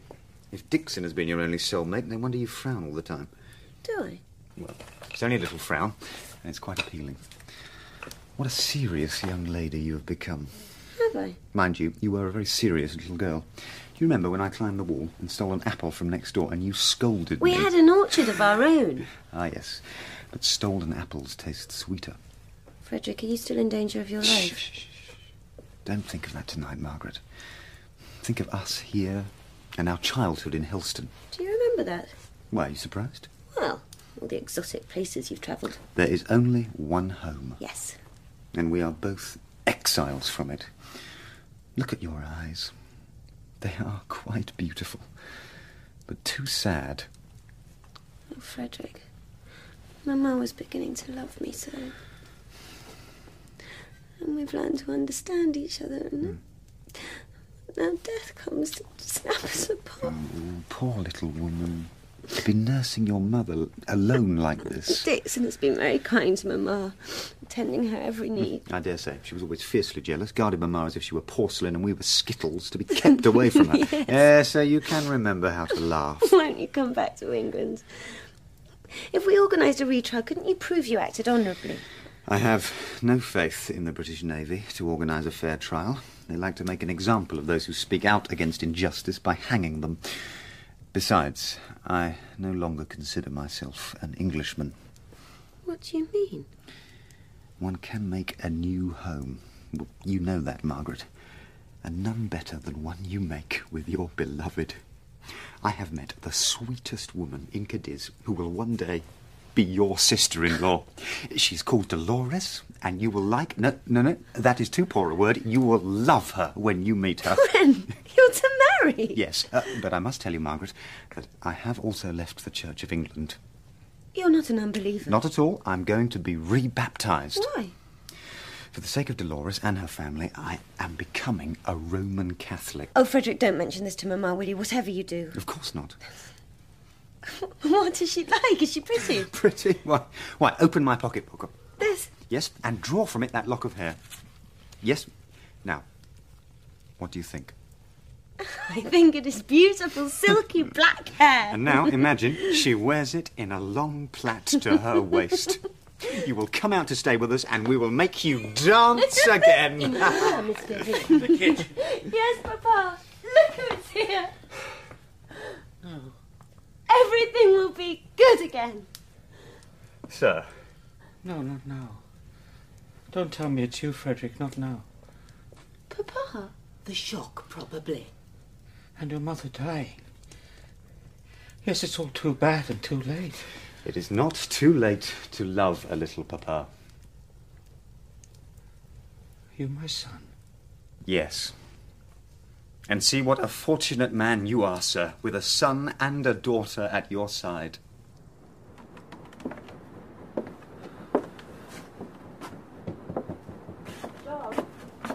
Mother, come in. I'm not keeping you awake. I don't sleep so well. I saw the lamp on your desk. Oh, I thought I'd go through these figures again. We have two thirds of the cotton ready for Dieppe. It's a simple decision. You must sack the Irish and re employ the Milton men at a lower wage. Then we may regain our lost time. No, it's not as simple as that. Hmm, But the most curious breakfast I ever had, by far. What, Frederick? Can you guess, Papa? In Mexico. Cactus. Oh, No, imagine the prickle. We give up. Rattlesnake. No. Yes, yes, and do you know, roasted over a fire, it is like a capon. Oh, My goodness. And here we can only offer you muffins. Another bite, please, Margaret. Here. Mm. Oh. Well, Now you've got honey on your chin. Oh, Frederick, you're my baby again. For as long as I hold your hands, Margaret will have to feed you mouthfuls. Mm. I- Hmm. Uh, I will sit here all day like this if it pleases you. oh, yes. We can make all our meals picnics round the bed. Except when Dr. Donaldson comes. Oh, dear, what have you seen? This business of a court martial, I've been thinking. Papa. If we found you a truly reliable lawyer, Hmm. I'm afraid a lawyer might turn me over to the police and take the hundred pounds reward on the spot. there are honourable lawyers. That fellow you knew in your Harley Street days, Margaret, his brother married Edith. Henry Lennox. Why, are you blushing? No. You could write to him, couldn't you? Trust him with our family secret. Yes, I will write. If you will help me, Frederick. I understand you. It will be a business letter only. Never, it will never happen to me. Fanny, what is Oh, go away! You don't understand! You have no desire to marry! Never, ever, ever! I'm grown too old! Look! Look in the mirror! See how pale and. I'm growing old! Calm yourself. Calm yourself! Yes, that's you, isn't it? Nothing. Nobody, nobody cares in this house. You, you have your world, world, world, but I'll be stuck forever in this house. What is all this commotion? No dancing, no music, no parties, no. I sit and practice the piano all day. For whom? Nobody listens. Hold her.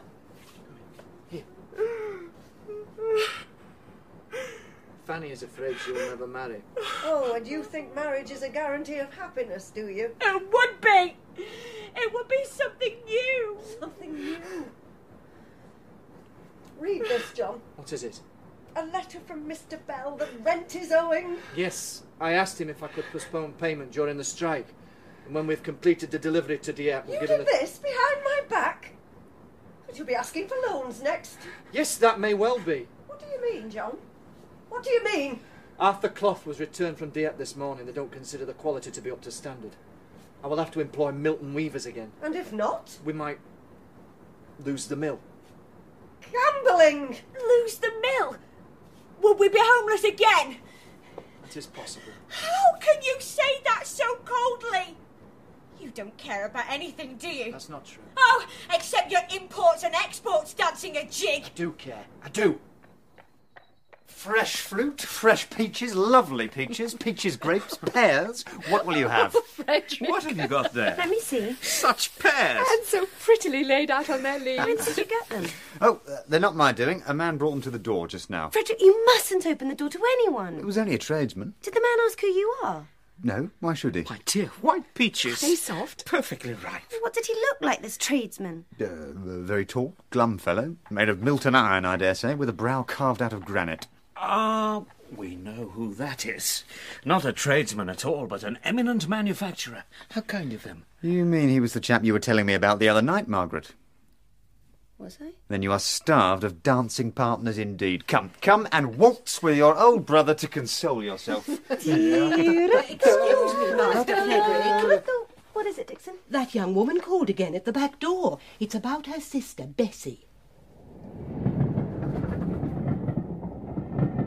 Lift the shroud back if you like.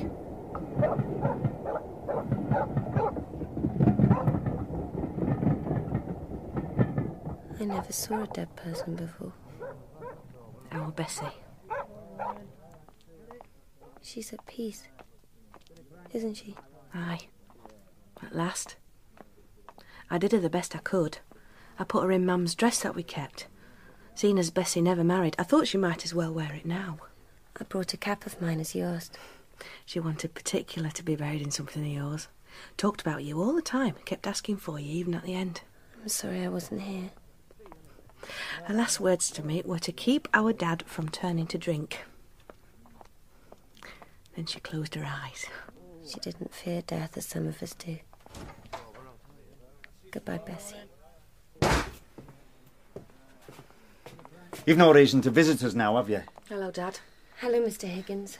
I came to pay my respects. Where have you been, Dad? Don't mither me, Mary. I'm so sorry, Mr. Higgins. All folk must die. But she were before her time. I hope she didn't suffer too much at the end. I didn't see her die.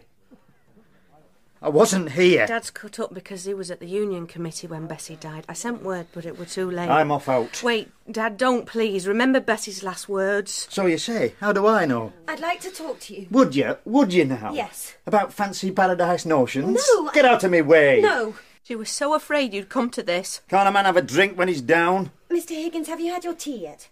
What? No. I- Then I'd like to invite you to come home with me and take tea with my father, would you? Oh. He's a parson, isn't he? He was. He's a dissenter. Well, well, well, I dare say I have a few questions for a dissenting Christian. Mary? No. I'll stay here with Bessie, but thank you, miss. Thoughts that do often lie too deep for tears. I would like to have seen the hills where Mr. Wordsworth walked. They're not unlike the moors you can see from the window, Mamma. Papa! Oh! Uh, What is it, dear? I have made a very rash invitation. To whom? A weaver. I've asked him to tea. Margaret, you are a wild Democrat. What if Frederick is seen? The weaver need not come upstairs. Besides, Maria can't receive guests today. You'd better show him to my study. I already have. Oh, dear. And Papa. What? Don't mind too much what he says to you. He is a little drunk. And he is an unbeliever. What's that? Ah, it's Bess's father. Now I've spoiled your reading together. Frederick can continue, can't you, my darling? I doubt I can do it as well as Papa. I'd better ask Dixon to prepare some tea. Read me There Was a Boy. And it shall hush you to sleep like a lullaby. Now, are you settled? Plump the pillows as you did them before. No. Thank you. And then, Frederick, your hand in mine, please. Of course. Lot of books. Yes. Well, it's very interesting to have the opportunity to talk to a Milton Weaver. I've met some of your fellow men on the streets, of course, but not to converse. You're a parson who's out of work, I understand. Uh, yes, that's. A man in the same fix as myself. The strike's over. Failed. Did you know that, Miss Hale? Because of the riot. Aye, the union's command was to keep the peace, but certain men brought their word. You didn't calculate for human passions getting in the way of reason. There's an unfortunate tendency in Milton to treat people as if they're parts of machinery. You know, do you, sir? Papa is only. You'll find work again, won't you? You're a famous worker, I've heard. When Hamper opens his gates again, I'll not be waiting outside. Why? He has some cant about wages finding their own level. How a strike only forces them up for a while, and then they'll drop again. Indeed. Capital and labour. I have a book here, might interest Book stuff? The truth can't be shaped out in words like sheet iron. I wish the masters and men would meet and talk. It seems to me you have the same interests at heart. You think they'd listen to us? Thornton might, might he not, Margaret? I don't know.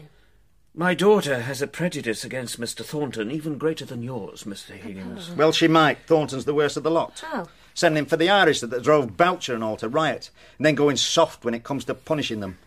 Is he? He's decided not to press charges, says they'll get punishment enough from us that knows them. Well, that's true. More than that would be revenge. You're very angry with Boucher. He broke his word. I thought he believed in the union. How did he come to be a union member if he was so opposed to its principles? Well, if a man don't belong, no one will speak to him, well or sick, not even if he works at a loom two yards from you. That's tyranny. Mr. Higgins, how can you condemn the masters when you practice such bullying on your own folk? The union sounds more of a curse than a salvation. It's a curse made by the masters. Their fathers ground our fathers to dust, and we must stand up now against injustice on lives gone. Can't you forget and forget? With my own Bessie lying dead in my home? Has any man said a prayer for Bessie? No one would think to. Then, if you like, we could kneel together now and ask for peace for all our souls. We who know so little, but have faith.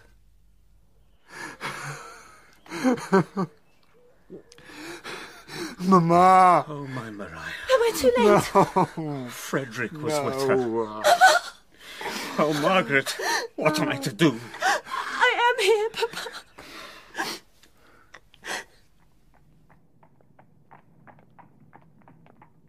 I spoke to the vicar at Crampton Church. I believe that's where Mamma wanted to I be. cannot even go to Mamma's funeral. Cannot go, cannot be seen. There's two letters came for you, Miss Hale, and one for you, Mr. Hale. Thank you, Dixon.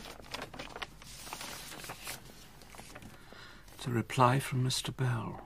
Is he coming to the funeral? No, he cannot. Oh, I'm sorry. He says he's unable to cancel his Oxford lectures for that day. He will make a visit to Milton in two weeks, if that's acceptable.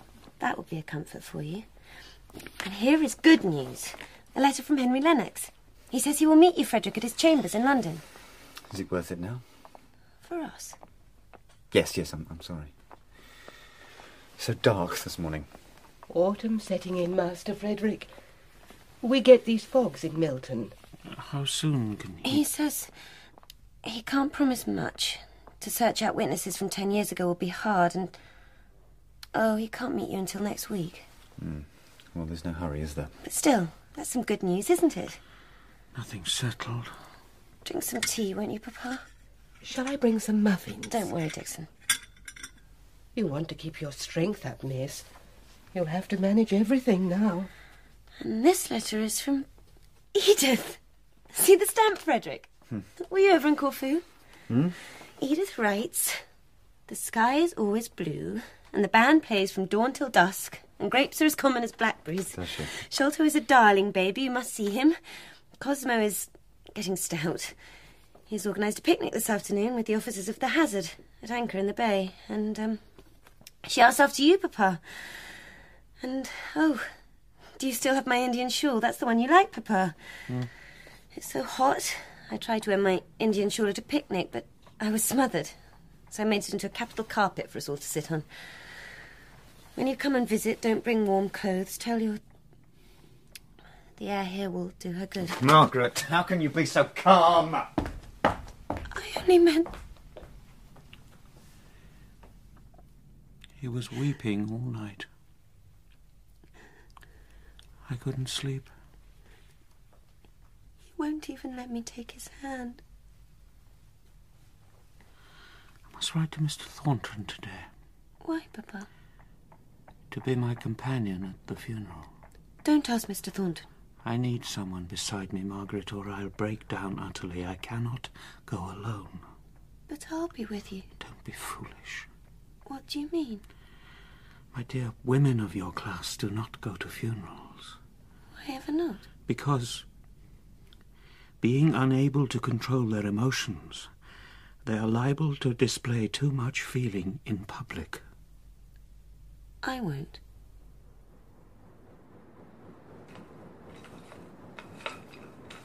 Sarah, that's not how you empty the grate, is it? Sorry, Mum. Fetch your dustpan.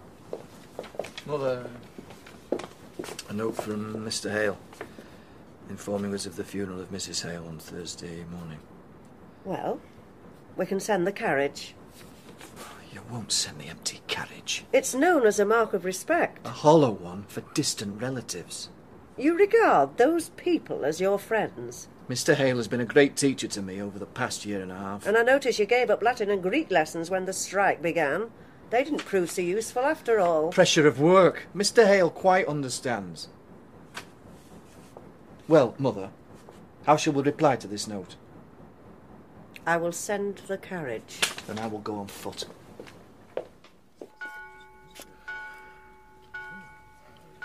Come away now, Papa. We must leave her. Leave her. You're getting cold. Hold me, Margaret. I try to bear it. I know it's God's will, but why? Pray for me. I have no faith to pray. Good morning, sir. Miss? Mr. Higgins, Can I help you there? Can't walk. Steady, sir. thank you. I hope you don't mind me coming by. I, I wanted to show my respects. No, of course not. Rest by the gate a minute, sir. Oh, yes. Even Mr. Thornton must have a heart in him somewhere. Mr. Thornton. I've never seen Mr. Thornton turn out like that. Stood there humble with the rest of us. Do you have any spoiled fruit, you know, to give to a hungry traveller? I'm serving this lady here. Oh, are you? Begging your pardon, ma'am, I'm sure. Thank you. Yes, and two pounds of pears. That will be all. My boy will deliver the box this afternoon. It's the Hales in Crampton, isn't it? Yes, thank you. Wait, Uh, I don't give money I wouldn't away. ask for charity off you, Miss Dixon. We're old friends. You're quite mistaken. Hampshire friends. Or have you forgotten all your southern acquaintances, Miss Dixon? Is it still Miss? Are you married now? I, I, I- Mr. Leonard's. Of course, you've not seen me for many years. Ten, is it? Since I sailed away on the Orion with young Master Frederick. No. Ah, I reckon that would jog the memory. Having a pleasant stay with you, is he? I don't know what you're talking about. Yeah, very good, yes. Worth keeping it a secret, isn't it, Miss Dixon? He's a valuable asset, isn't he? Worth, what is it, a hundred pounds? Let go. Listen, I nearly snared him myself. However, seeing as you're going to lead me to the door, we could split the reward, couldn't we? Fifty pounds set you up well in life, wouldn't it now? Help, help! This vagabond has taken my purse. Cuss you! We must be brave, Dixon, and sort Mother's clothes today. Yes, miss. Where shall we begin? You decide, miss. Her dresses. Very well. Oh no, I can't. The hats. No, the night dresses. Let's begin with those. If that's what you want. We'll empty the drawers onto the bed and then we can. What are you going to do with them all? Parcel them up for the almshouse and some for the church and then we. Yes, her shawls. And what's this? A cap your mother embroidered for Frederick when he was a baby. She liked to have it by her. Oh, Mama! Oh, I'm sorry, I've been trying not to, but I... Miss Hasselfrank, I don't know what to do. What is it? Master Frederick, I've put him in so much danger, so I have. What do you mean? He ought to leave here immediately, this very evening. He's been recognized. Twenty past six. We have ten minutes until the London train, Frederick. Let's walk down this part of the fields. Leave me now, Margaret, and take a cab home. How can I go until I've seen you safely off? Besides, I promised Papa. Leonards wouldn't think of coming to this station so far out of town. If he has been watching the house, he will have followed us here. Look, it's nearly dark and I won't be seen. I don't like to think of you making your way back alone. Oh, I've grown quite fearless in Milton, you know, walking about by myself. I think you won't allow yourself to be afraid. Look, let's sit here on the stile. Will you write and tell me what Henry Lennox says as soon as you've had the meeting? By the very next post. I wish you didn't have to wait about in London for a few Look, as days. soon as I've met with Lennox, I'll take a boat to France and await news of a trial. But where will you go in London, supposing. Don't worry for me. I've become an expert at hiding over the years. Oh, I'll miss you. You'll come to Cadiz before long, I'm sure. Think about that, hmm? Frederick, someone is coming. Listen. Oh, shh.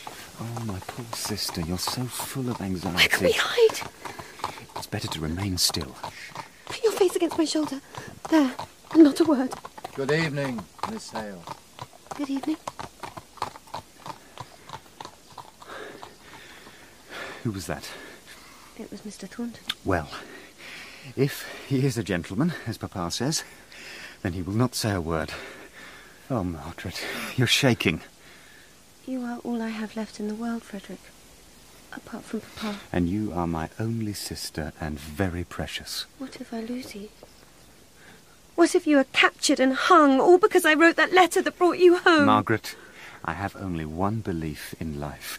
If you do a deed and it is a bungle, then you must do another deed, a bigger deed, to make it better. You can never wipe the slate clean, but you can write a new line on top. The signal is down. The London train is Did coming. you hear me? Yes, I did. Well, we must go now. Frederick, I love you. And I love you. Here, get this door. You are so strong. See, we've done it. Get in the carriage and check for. Excuse me, miss. What do you think you're. Master Hale, just got your time. No. No, you don't. Quick, jump in. Ah. Where's her? Is he dead?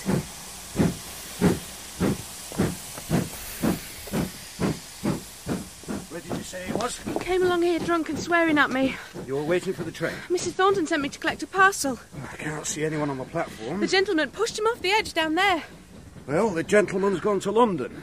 We don't know who he was. No, but the lady, that was definitely Miss Hale. Dear God, let Frederick be safe. My cape smells of. Miss Hale, there's a police inspector here. He wants to see you. Did he name it? no, miss. I dare say it's about nothing at all. Why, look at the black marks on your cape, the soot from those dirty engines. Let me see to it, miss. And wash those hands. Thank you, Dixon. You're quite sure he did not mention Frederick. He only asked if you lived here and if he could speak to you. I, uh, I showed him into the drawing room. Take care, Papa does not come in. I said, couldn't I satisfy him upon the matter, but he insisted on speaking to you. Well, I am ready. It's about a man injured in a fight at Outwood Station last night. A fight. A man was seen to approach a young lady. There was a scuffle, and the gentleman with her struck the man down before getting on the London train. I see.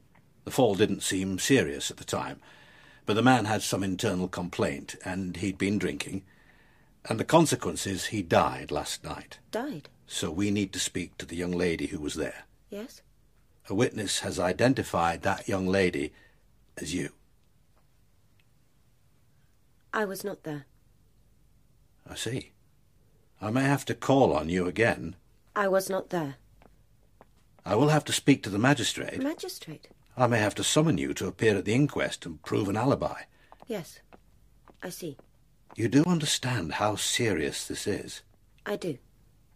Is there anything else? No. Hey, that were a twizzle, eh? Whose goes it? Is it yours, Lizzie? No, he had it. Yeah. Yeah, try and get it. Go on. Quiet him down. Let Mr. Higgins alone. What is it, Higgins? I heard a rumour. Oh, aye. Is it true? What true? Look at them. They're starving. I'm starving. The union will keep us going. It ain't enough. Poor Jack's sickly. He's on at me every minute. I need work. Where are you going to ask? Oh. Have a chance at Ampers where I worked before. Ampers? You've taken a pledge against the union after the union fought for thee? I don't care about that. You go against every man and woman that's fought for your rights, you sicken me. It's for the children. You hide behind them, you weak little man. No! You ruined our plans with your rioting and your cowardly stone throwing. I've done with you. You know what to expect from us, Boucher. I'm sorry for you, missus. I don't know what he'd do without work. It'd be a man. Where's Bessie gone, Mr. Higgins? Paradise, lass, where no one cheats on you. Good afternoon, Watson. Good afternoon, sir. What can I do for you? It's about Leonard, sir. Oh, yes. I believe you were the magistrate who took a statement from him at the infirmary before he died. That's right. He was very drunk. Incoherent nonsense, I'm afraid. I thought you should know we have a witness who saw him being pushed over at the station. Good. He was pushed by a young gentleman. Have you questioned him? No, he got straight on the train. I see. The thing is, sir, the witness says there was a lady with the gentleman. Someone I believe you know. Who was it? Miss Margaret Hale. Uh, But she says she wasn't there at the time. Miss Hale denies she was there. Yes, sir, most firmly. What evening was it? What time? About six o'clock, Thursday evening. And since there will be a coroner's inquest, I thought I'd better ask you what I should do. Quite right. I don't like to doubt the word of a respectable young woman, but our witness is so certain of what she saw. Take no steps until you've seen me again. The young lady will expect me to call. Well, come to me again at my warehouse at four. Sir. Afternoon. Good afternoon, ma'am. This is Inspector Watson who came to talk about Leonard's statement, Mother. Oh, I remember you. My son uh, appointed you. Eh, Indeed. Well, I'm pleased to see you're doing so well. Thank you. I- I'll be on my way. Well done. Everything is clear to me now. What is clear to you? Sarah has just told me that she saw Miss Hale at Outwood Station the night Leonard's died, Yes. walking up and down with a young I gentleman. already knew of it. She has the right to walk where she pleases. After dark with a young man? You believe he is her lover, I suppose. Yes, Mother. Well, I made a promise to Mrs. Hale that I would not allow her daughter to go wrong without remonstration. I do not see that she d- did any harm that evening. I thought she had some true passion in her. But she pretended a regard for you, drew you on just so she could play you off against his other lover. She did not pretend. In any case, I will go and warn her about her disgrace. She needs counsel. I shall give it. Never fear. Be gentle to her. She may be in need of kindness and tenderness. I never promised Mrs. Hale kindness and tenderness towards her daughter. If Miss Hale's character is ruined. Her character is not ruined. John, you, you seem to take her part. If Fanny had been seen. She may be in some distress. What distress? I don't know, but as you have been a good, kind mother to me, go to her. Gain her confidence. Well, I shall speak to her as I think she needs. I, I can't be kind to her, John. You know best how a mother advises her daughter. Is there anything you know but haven't told me? I cannot say. I am not certain of anything. John, is not a mother's confidence worth more than this girl? Cannot say anything more. Oh, John.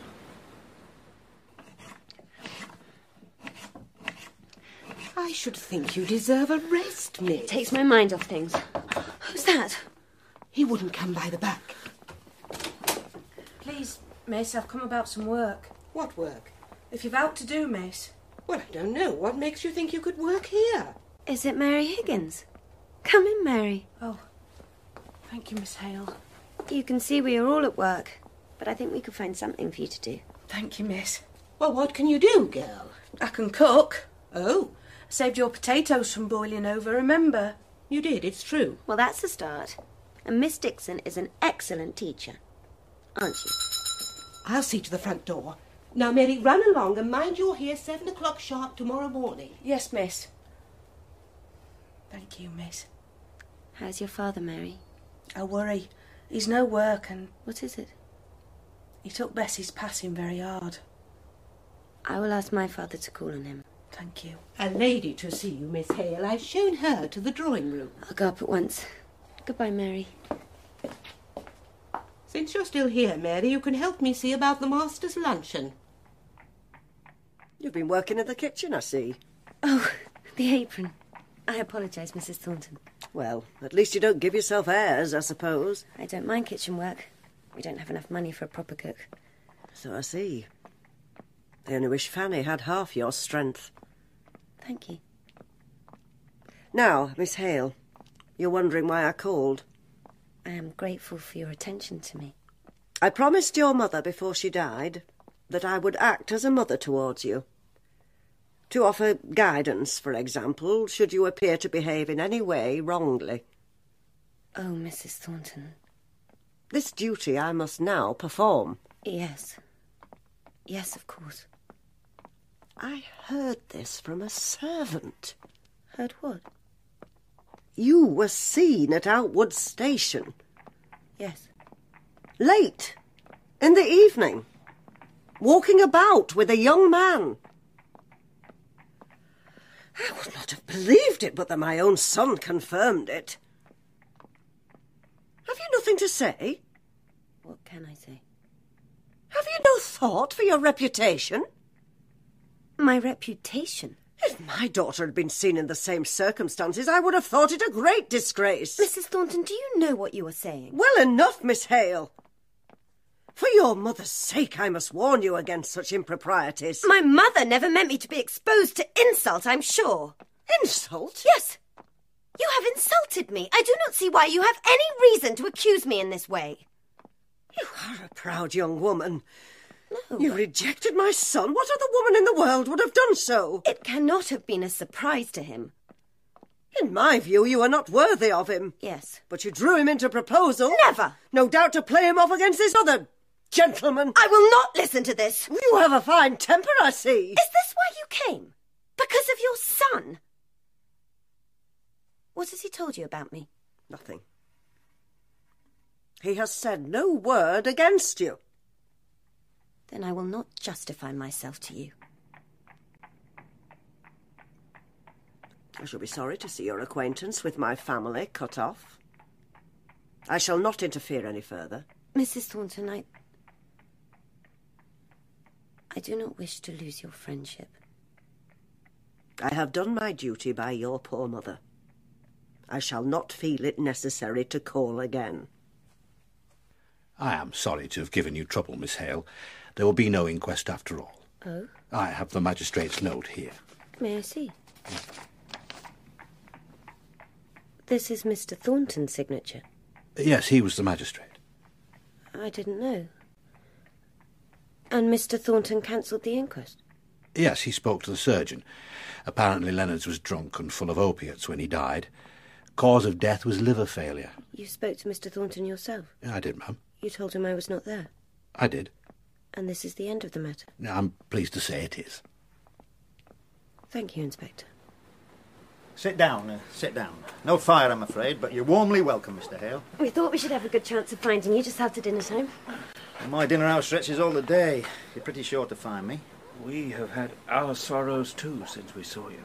Aye, sorrows is more plentiful than dinners just now. We brought you some scones that Mary made. Mary, she made scones. You want to watch she's not setting the house afire. We are very pleased with her. She is a quick learner.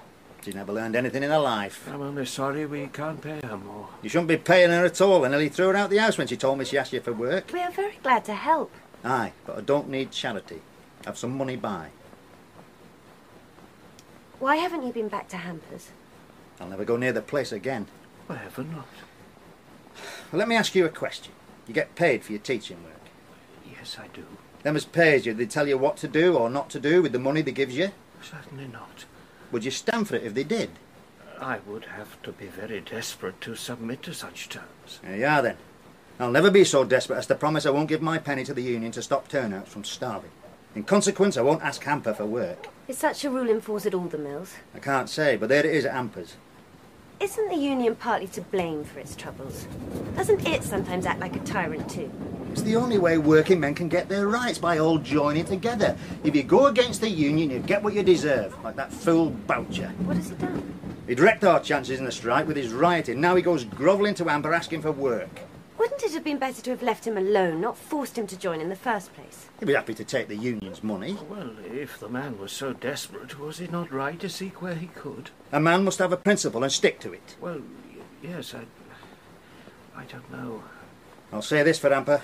He has principles right enough. He drove Boucher away, wouldn't listen to him. And for that, I'll thank him until my dying day. Mr. Higgins, how can you be so harsh? Anyways, I'm sick of Milton, and Milton's sick of me. I've a mind to try me luck down south.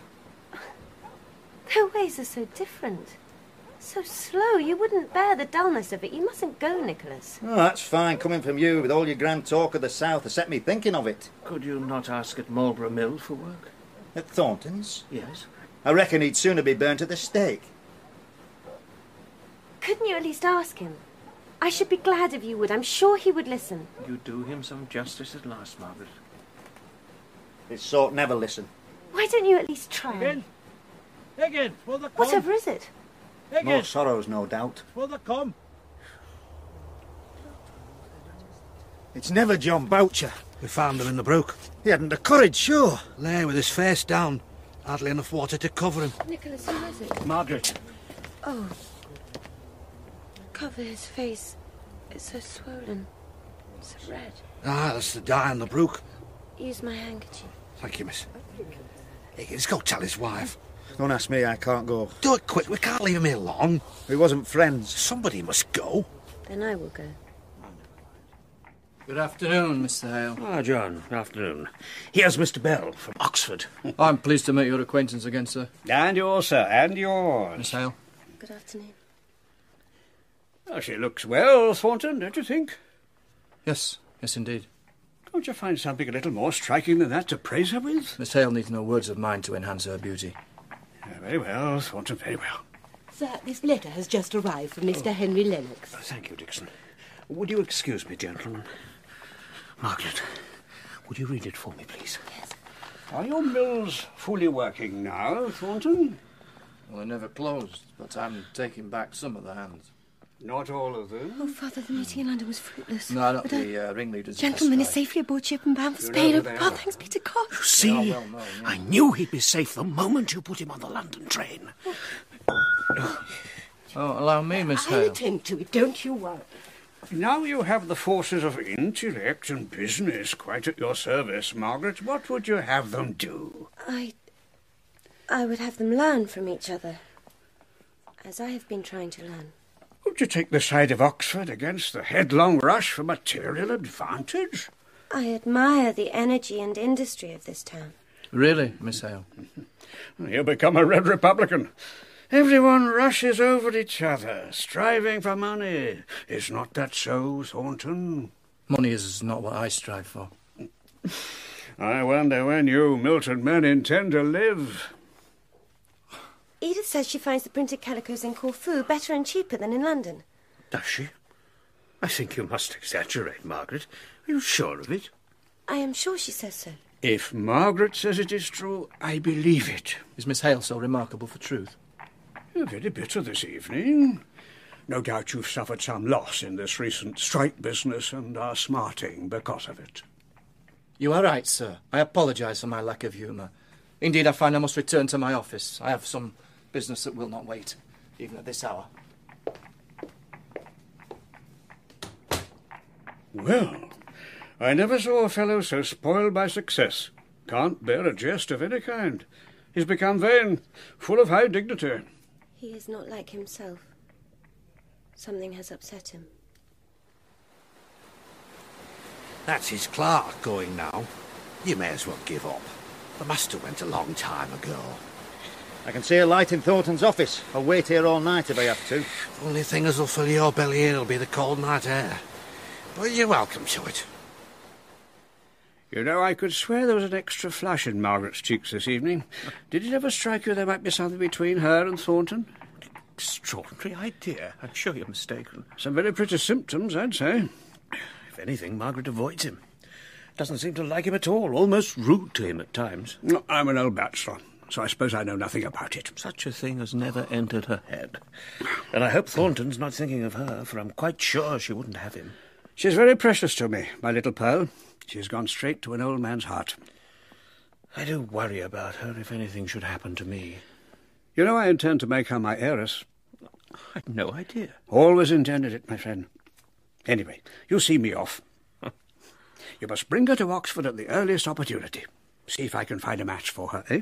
I came to say good night. You have an early start in the morning, I think. I was just saying to your father, you must both come to visit me in Oxford. Yes, Papa. You would benefit from a change, don't you think? I have thought sometimes a visit to old friends would be very pleasant. That's settled then. You shall come the moment I see some signs of spring. Good night, Mr. Thornton. Mr. Thornton, sir. I must speak to you. Who's it? Higgins, sir. The union man. You're one of the strike leaders, weren't you? I was, sir. What do you want with me? I want work. You come asking me? You don't want impudence, that's clear.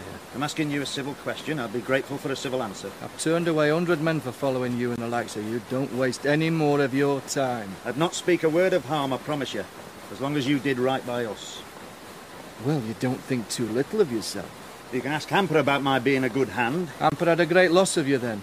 How came he to let you and your wisdom go? I wouldn't give the pledge against the union, so I'm free to make another engagement. Ah, so you can lay up money for another strike, I suppose. No, keep the widow and children of a man who was driven mad by them Irish of yours. How so? Put out of his place by a paddy who didn't know weft from war. You better find something else then if that's your intention. As far from Milton as possible if you've any sense. I'm only asking for the children. I won't say I don't believe your good intentions, though it's a pretty unlikely story. Oh, I wouldn't have troubled you, only I bid to ask by one who thought you had a soft place in your heart. That's enough of your impudence now. She was mistook. I'm not the first man to be misled by a woman. Well, tell her to mind her own business next time. Women are at the bottom of every plague in this world. Be off with you.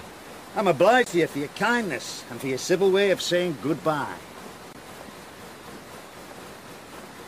Porter, Good evening, sir. how long was that man waiting for me to come out? Five hours at least, sir.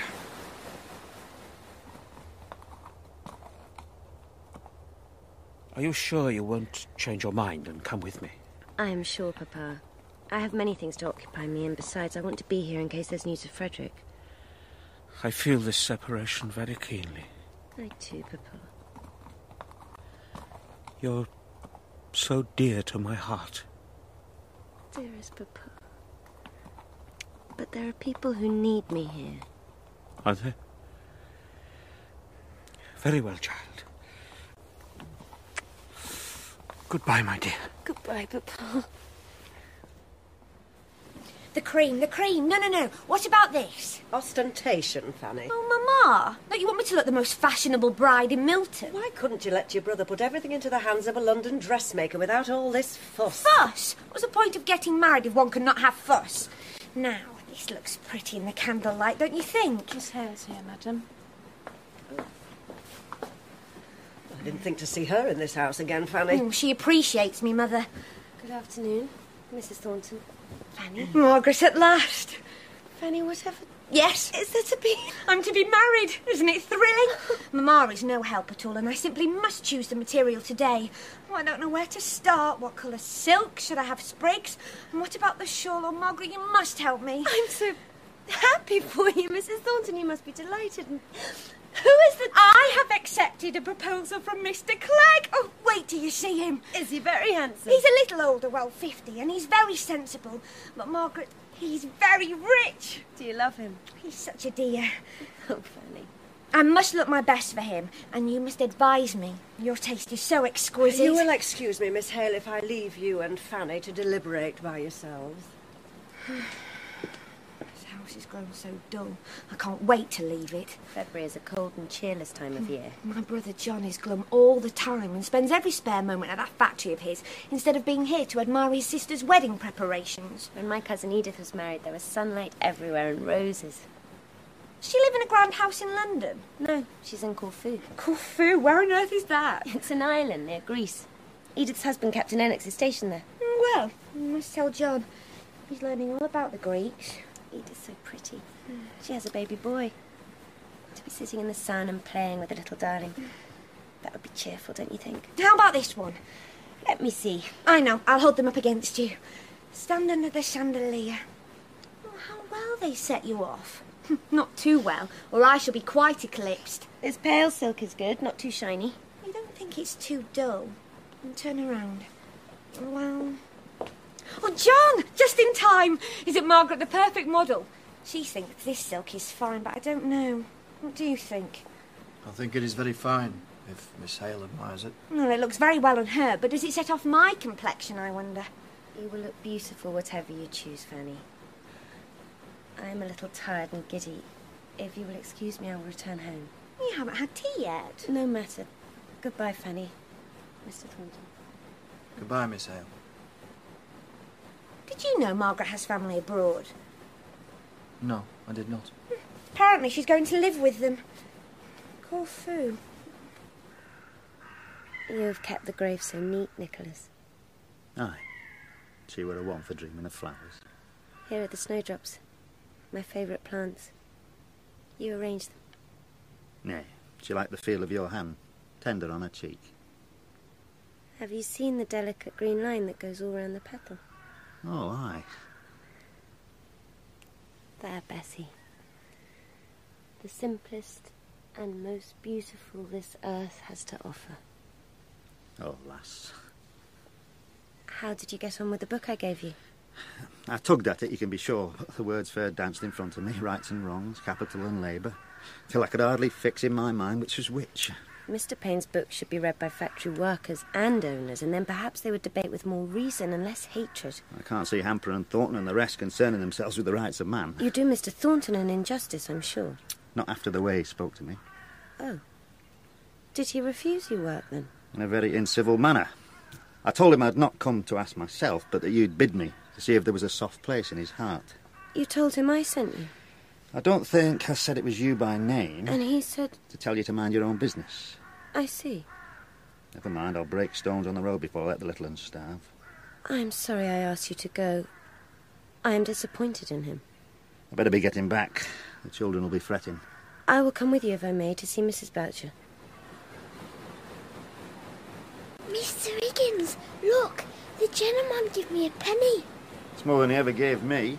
What's for dinner? Out but a scrap of beef, lass, and I paid too dear for that.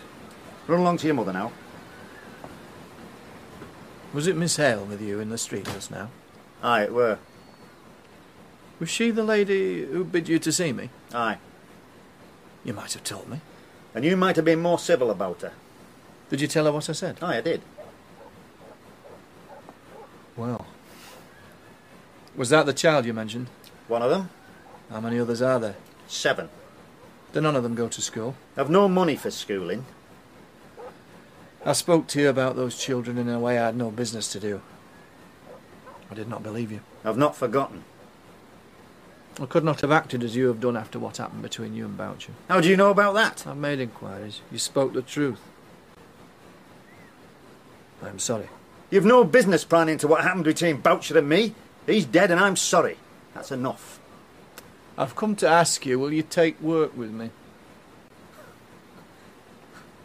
Well, master, work is work to such as me. I'll come. And what's more, thank you. That's a great deal coming from me. I'll shake your hand, and that's a great deal coming from me. Goodbye, Mrs. Boucher. Miss Hale, Oh. Good afternoon. I am pleased to tell you that I've taken Higgins on. I am glad. He tells me you sent him to me. Yes. I was not very polite to him. You had a perfect right to your opinion. I was hasty, and I repent it. I hope he told you the exact truth. Very few people do. I have given up hoping for it. Miss Hale, have you no explanation for me? No word of what you said to Watson ever passed my lips. I speak only as a friend of your father, you understand? If I had any other hope, 'tis all given up. Please. My only interest is as a friend. Hmm? You do believe me? Yes. I thought perhaps you might have something to say, that you might trust me now, just as a friend. I cannot tell you. The secret is another person's. To explain would do him harm. Very well. If you are quite convinced that any foolish passion on my part is entirely over, I wish you good afternoon. I would. I would like to regain your good opinion of me, but I can say nothing more. You may believe that you have my good opinion. Goodbye.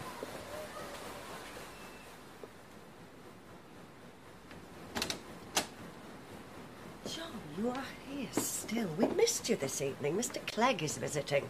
He has a speculation on the stock market to offer. Ah, it's too risky. You could speak to him about it. I have to attend to these accounts. I must go to the app this week about the investment. Strikers hurt us badly. Then why are you setting up this dining room for the hands? Surely that's an unnecessary expense. It pays for itself, Mother. It smacks of charity and meddling in the lives of the workers. Well, a few weeks ago I might have said so myself. But I've seen how close to starving some of them are, and it set me thinking. If provisions could be bought wholesale, the men could save money and get better quality. If they're better fed, they will be more productive. I trust you to do the right thing, John. What do the men think of it? Well, I discussed it with that Higgins. Now he's claiming he thought of the scheme. Two letters for me. I don't know how I shall manage. Very easily you managed before. She marches in here and tells me, proud as punch, that she's been taken on as cook at Thornton's mill. A tribute to your teaching skills. Mr. Thornton has no right to go poaching my staff. Now I shall have to start all over again. If I can find anyone. I'm sure you will. What is the news of Master Frederick?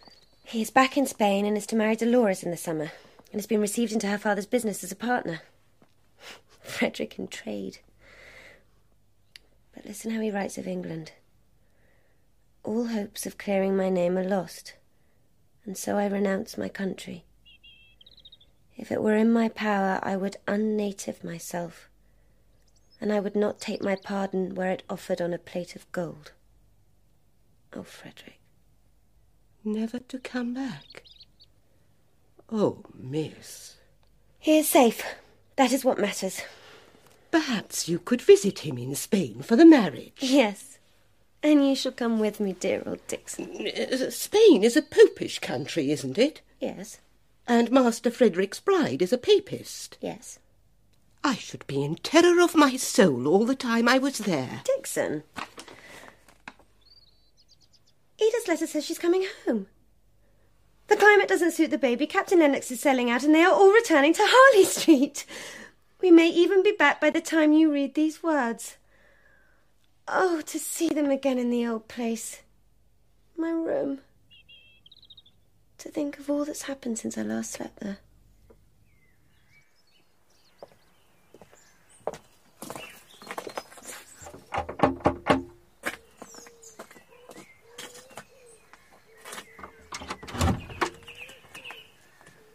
Yes?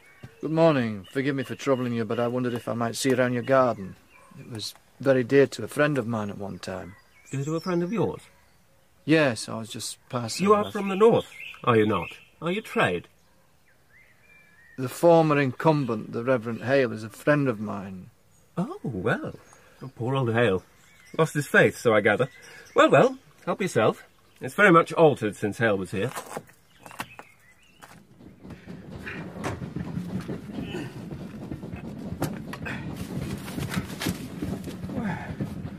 Thornton, is it you?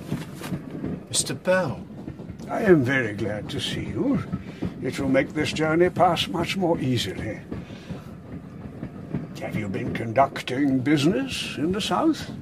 I've been to Dieppe to chase some investment. Chasing speculating, rush, rush.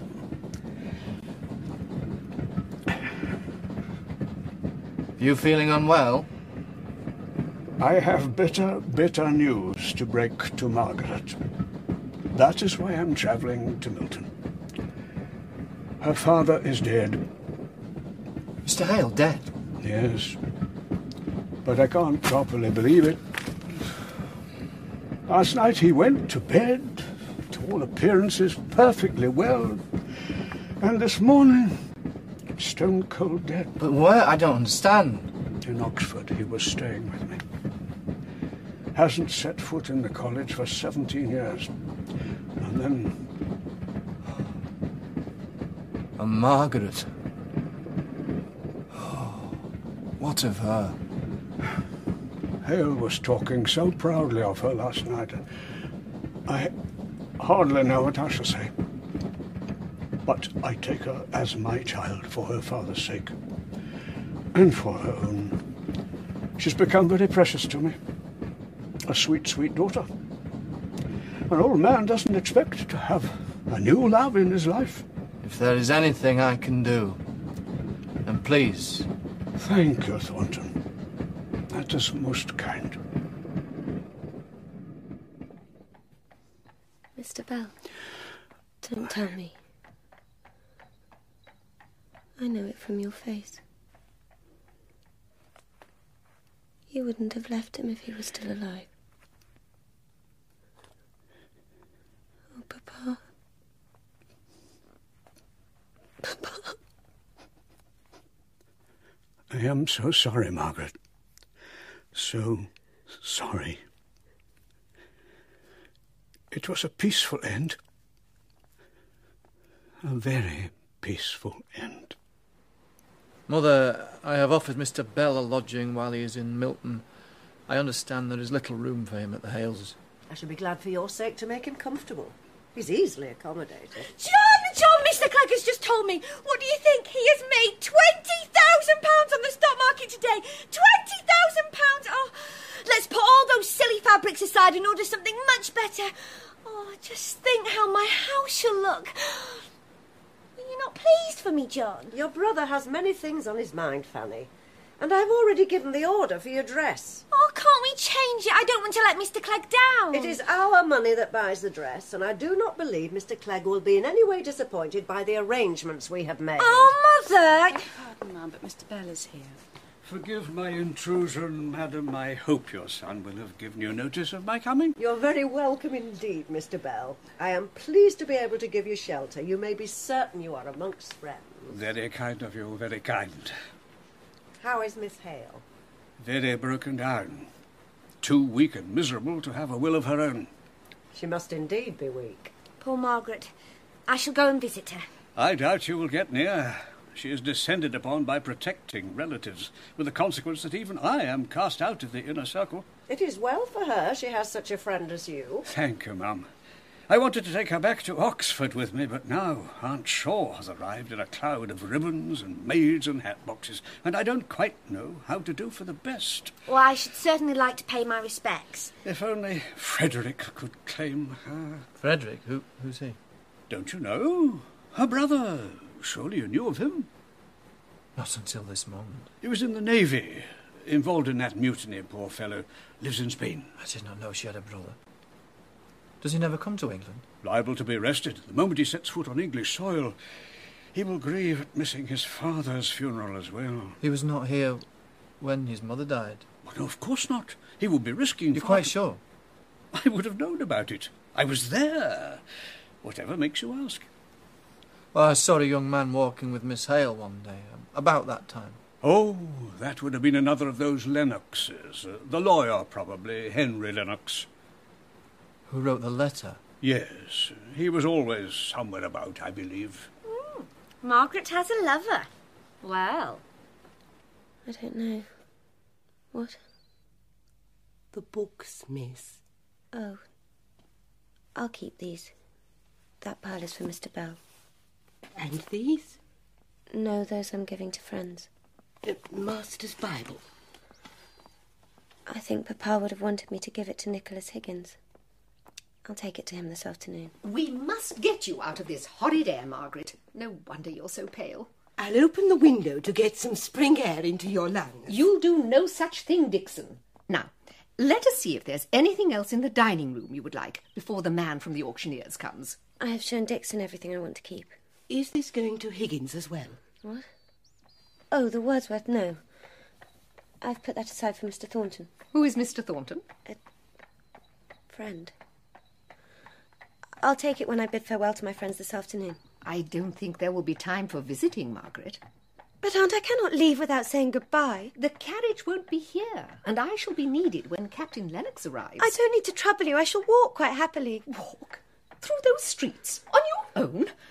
I won't hear of it, Margaret. But, Aunt, they are the same streets I have walked through for the past two years. Oh, my dear, the deprivation you have had to put up with. But now it is all at an end. They said you was ill when I tried to call, and it's true. You don't look like the same wench. I don't think I am, Nicholas. I'm very sorry for the old gentleman. Thank you. But I knew you'd come and say farewell, even though Mr. Thornton said you wouldn't have time for the likes of us now. You're going to be a grand lady up in London, aren't you? Not a grand lady. I have brought you my father's Bible. He would have wanted you to have it. Oh, lass, the old gentleman was as good a man as ever lived. He had a deal to bear and he bore it nobly. I have brought something for Mary, too. My mother's cookery book. Why, bless you for the interest he took in her. She's a good woman, and she deserves to do well for herself. I would also like something to remind me of Bessie. Do you think you could spare me any little thing? I hardly know what to say. She didn't have much worth having in this life. Her little cup. Do you think you could spare that? With all my heart, lass. With all my heart. Sorry, miss. The master has given strict instructions not to be disturbed. He and Mrs. Thornton are meeting with Mr. Bell and a financial gentleman. His clerk brought word no one at all was to be admitted to the house. Oh. I would like to leave this book for him. Yeah, well, what name is it, miss? Hale. Margaret Hale. Uh, I'll, s- I'll see that he gets it. Would you care to leave a note? No, thank you. Just. just the book. Oh, Margaret, do look at Sholto's shoes. Did you ever see such sweet little things? Greek. They're perfectly charming. Sholto, Sholto, darling, go to Margaret and show her your new shoes. Shoes? Yes, your new shoes. Show them to Margaret. Come and sit here. Yes, that's right. Now, let me see your new shoes. New I hadn't expected to see you dressed at this hour, Margaret. She has a great want of manners not to be laying abed so early in the morning. I shall try to be better in future. Now, what shall your punishment be? A new dress for the Barclays dance tomorrow night, or I know, some lovely new chintz for your room. What shall it be? I think Margaret has been so far amiss as to deserve both punishments at once. Oh yes, she shall not escape But- lightly. good morning. Good morning, Margaret. Hello, Sholto, darling. Margaret, there's a letter for you from Mr. Bell. Thank you. Would you like to help me read it, Sholto? Now, Edith, I am to call on Mrs. Blake this morning, and Lady Hmm. Carswell will be there. Shall you come with me? We were planning to buy Margaret a new dress and some chintz to match the rug in her room. Lovely. Perhaps you could all meet after we have been to the Blakes. Certainly, Mamma, though Mrs. Blake is a frightful old bore. It is Oh, really. Oh, Well, she is. What does Mr. Bell have to say, Margaret? He has sent me a railway ticket. Look. He has invited me to go with him to visit Helston. Oh, Margaret, I don't know. I, I really don't. I would so love to see it again, Aunt. It would do me good, I know it. But what will we do without you here? It is only for a day or so. Sholto will miss you terribly. Won't you, Sholto? Shoes. Oh, yes, we've made many improvements, or rather alterations, since your day, Miss Hale. Well, we've had to with seven children and another one on the way. Here we are, building a nursery. Oh, excuse those little horses. Mind your feet, Mr. Bell. Quite excellent. Yes, and very vivacious colours. Oh, it's got to be nice and bright. Can't have all those gloomy old colours. Mr. Hepworth is spending an enormous amount of money. Well, the house was scarcely habitable, and uh, for all of us, I mean. Now look at the view from that window. It matches the new window we had put in the study. We knocked through the wall. Mr. Hepworth may sit at his desk and observe any of his parishioners passing. And keep an eye on any tempted to enter the alehouse, no doubt. Quite, Mr. Bell. There is also a door, so my husband may run out and catch them as they go in. Very satisfactory. Everything is arranged quite beautifully, Mrs. Hepworth. I congratulate you. I found my feelings are less than I expected. It has changed so much. The conservatory. See how we have thrown it out into the garden. Would that they'd thrown out everything else as well. Mr. Bell. oh, what a dear companion you are to me. The light of my old age. And you. Your kindness and thoughtfulness themselves to me in my loneliness. When you're not being too mischievous to countenance. I would ever be thus to have you scold so. Ah, Tomorrow I must hand you back to those Lennoxes and return to my lonely cloister. But you must write to me and let me know of anything I can do to help you. Anything? Oh, Mr. Bell. Is there something that's troubling you, my dear? Have I said something too strong? No. There is something I did that was very wrong. It- Not my lovely Margaret. May I tell you of it? It tortures me. Well, I'm sure it can't be very terrible. It was. I told a lie.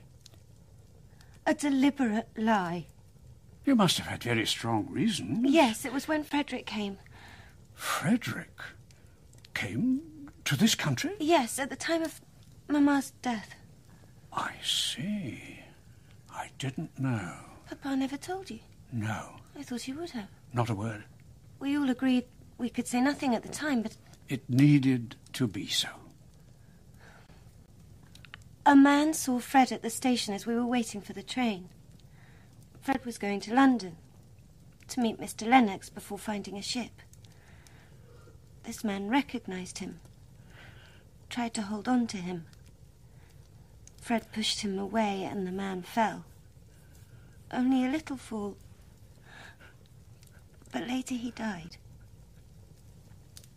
My dear. Not as a result of the fall, but I was so worried about Fred's safety. Oh, Of course. Later, a police inspector came, said I and the gentleman had been seen.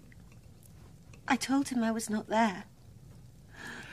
I told him a lie. With no thought for yourself, only for another. I, I hope I should have done the same. We were seen at the station, recognized by Mr. Thornton. Ah, I feel so degraded in his eyes. does it matter so very much? Yes! Oh, what can he think of me? You needn't worry about that any more. He was the magistrate who stopped the inquest. He knew that I had lied. He covered up for me. He has never respected me since. I'm sure he does respect you. Uh, Did you explain to him about Frederick? Explain all our family secrets. Well, he won't have known what to think, seeing you out walking with a young man. He was my brother. Thornton didn't know that. No. I hadn't thought of it that way. My darling girl, you suffered too much. Oh, Mr. Bell, I've tried to be strong. Isn't your business to be strong? Though it has made me proud to see. I don't expect to see Mr. Thornton ever again, but would you speak to him on my behalf? Just to tell him the reason for my falsehood. Please. To clear my conscience with a friend. A friend, I shall never see him again. you can rely on me to tell him. Enjoy your new life with a clear conscience. Thank you. Thank you, dear Mr. Bell. Um, Master, Oh, I'm sorry, Higgins, I didn't see you. have you heard anything of Miss Margaret lately? Miss who? Miss Margaret, Miss Hale. How is she? Uh, everything has changed very suddenly. What do you mean? Miss Hale is my landlord now. How come? Well, Mr. Bell died a week ago and has left all his estate to Miss Hale. Well, Miss Hale, a landowner in Milton. Will she be coming to visit us? Uh, I doubt it. Her agent, Mr. Lennox, is dealing with the business. And she's not got married?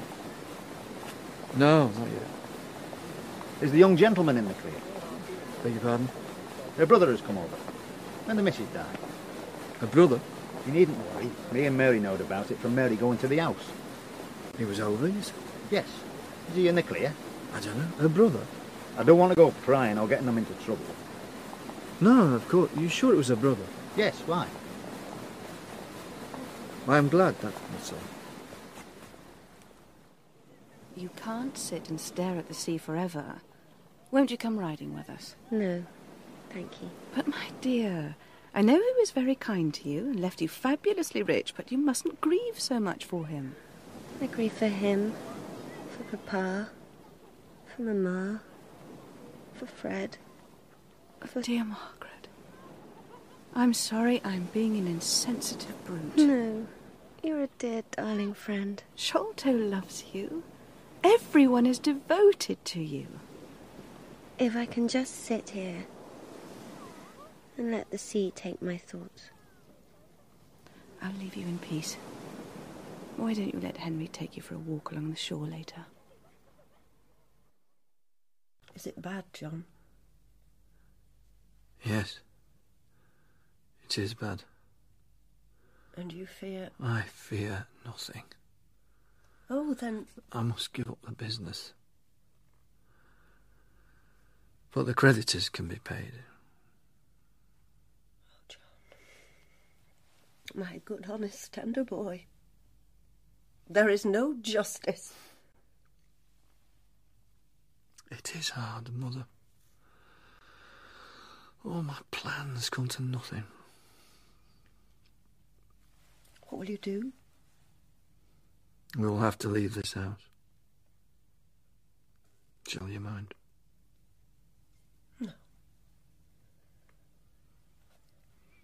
But to see you other than you are.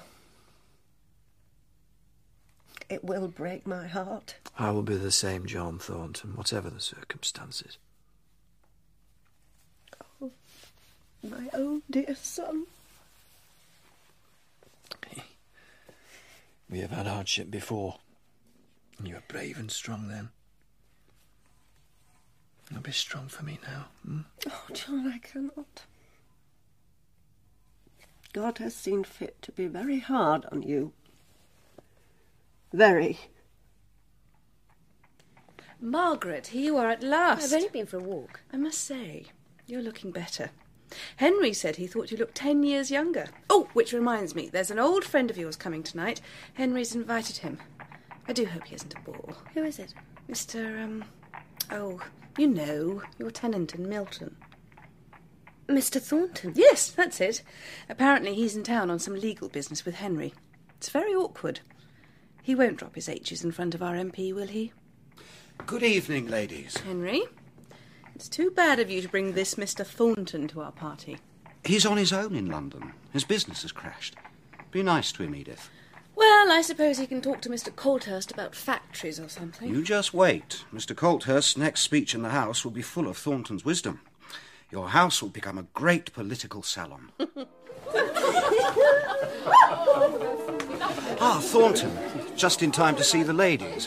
Thornton, you say? Allow me to introduce uh, Mr. Thornton, the Milton manufacturer, Mr. Colthurst, MP. Delighted, sir. Pleasure's all mine. Been wanting to meet you ever since I heard about your activities up in uh, Milton. Thank you, sir. Sit down. Oh, yeah, allow me, Miss Hale. Thank you. Thank you, Mr. Thornton. Oh, my word, Margaret. Such energy you have. I'm quite faint now. Edith, Mr. Thornton. How do you do? I hope your stay in London is a pleasant one. Were it not for this evening, I should say it will prove a sad affair. Oh, well, will you take a glass of champagne? Thank you. I I've uh, heard all about the factory venture put in Thornton a full year before the Act was passed. Has it paid off? In terms of health improvement, yes, I believe so. So you get higher productivity. Yes, but that's Uh, not describe to Mr. Colthurst your most recent reforms. really right. Well, experiments rather than reforms. Oh. Well, at each stage of planning, personal contact between employer and workforce is Oh, imperative. The two sides need to understand properly the other's position. I've appointed a spokesman from amongst the men. They generally don't hide their views with modesty. Is Higgins involved in this? Indeed, he's the most sceptical and therefore the most useful. You call them experiments, though. Mm, The results are not certain. I happen to believe that they are the very breath of the future, but uh, I cannot be certain. Unfortunately, I may never be, since I'm. Another dance is starting. Uh, Margaret, won't you and Mr. Thornton take the floor? Uh, Edith. Well, most interesting, Mr. Thornton. Unfortunately, I've been unsuccessful in business and have to give up my position as master. I hope someday to continue if I can find someone wise and brave enough to let me. Well, I wish you better fortune, Mr. Thornton. Miss Hale, I uh, had a letter from Higgins stating the men's wish to work for me in the future if ever I was in a position. That was good, wasn't it? Yes. Yes, it was good. Thank you for the book. oh, I'm glad you received it. I was sorry not to see you. I understood the reasons for it. Mm, I also regret it. May I? May I speak with you about something? Certainly, Miss Hale. Would you be kind enough to call tomorrow? There is a financial matter. Can we not discuss it now? Mr. Lennox is here. No, it is complicated. I wish to make some formal arrangements. There will be papers to sign. Very well, I shall call tomorrow. At 12? Will that suit? Henry, is it all settled? All what? You and Margaret. If you mean what I think you do, that will never be settled. Oh, that's very vexing. And what's all the fuss? There is no fuss. Margaret simply wished to make some arrangements. Uh, Mr. Thornton is expected in an hour, and I have much to do. So, if you'll excuse me.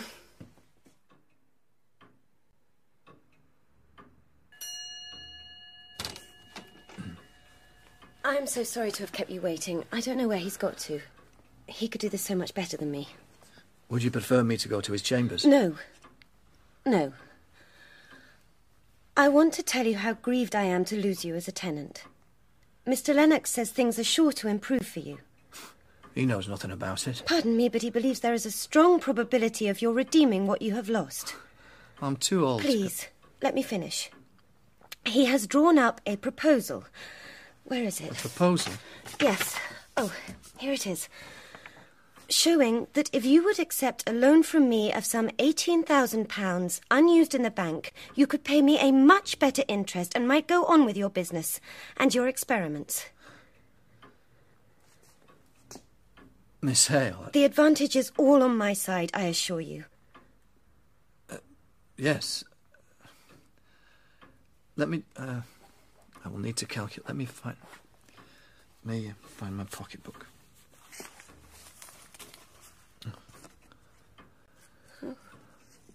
Rose petals.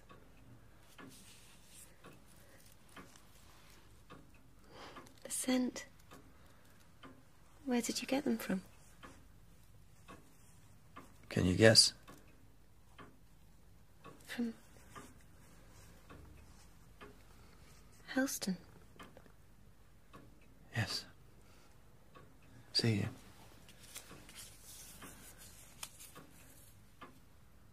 They they fit together.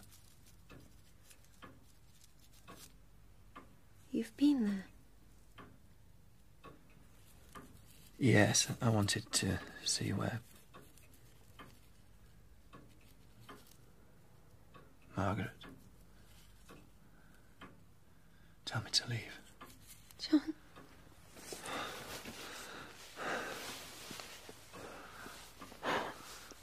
I am not good enough. It is I who am not worthy. Then we are equal at last. Margaret.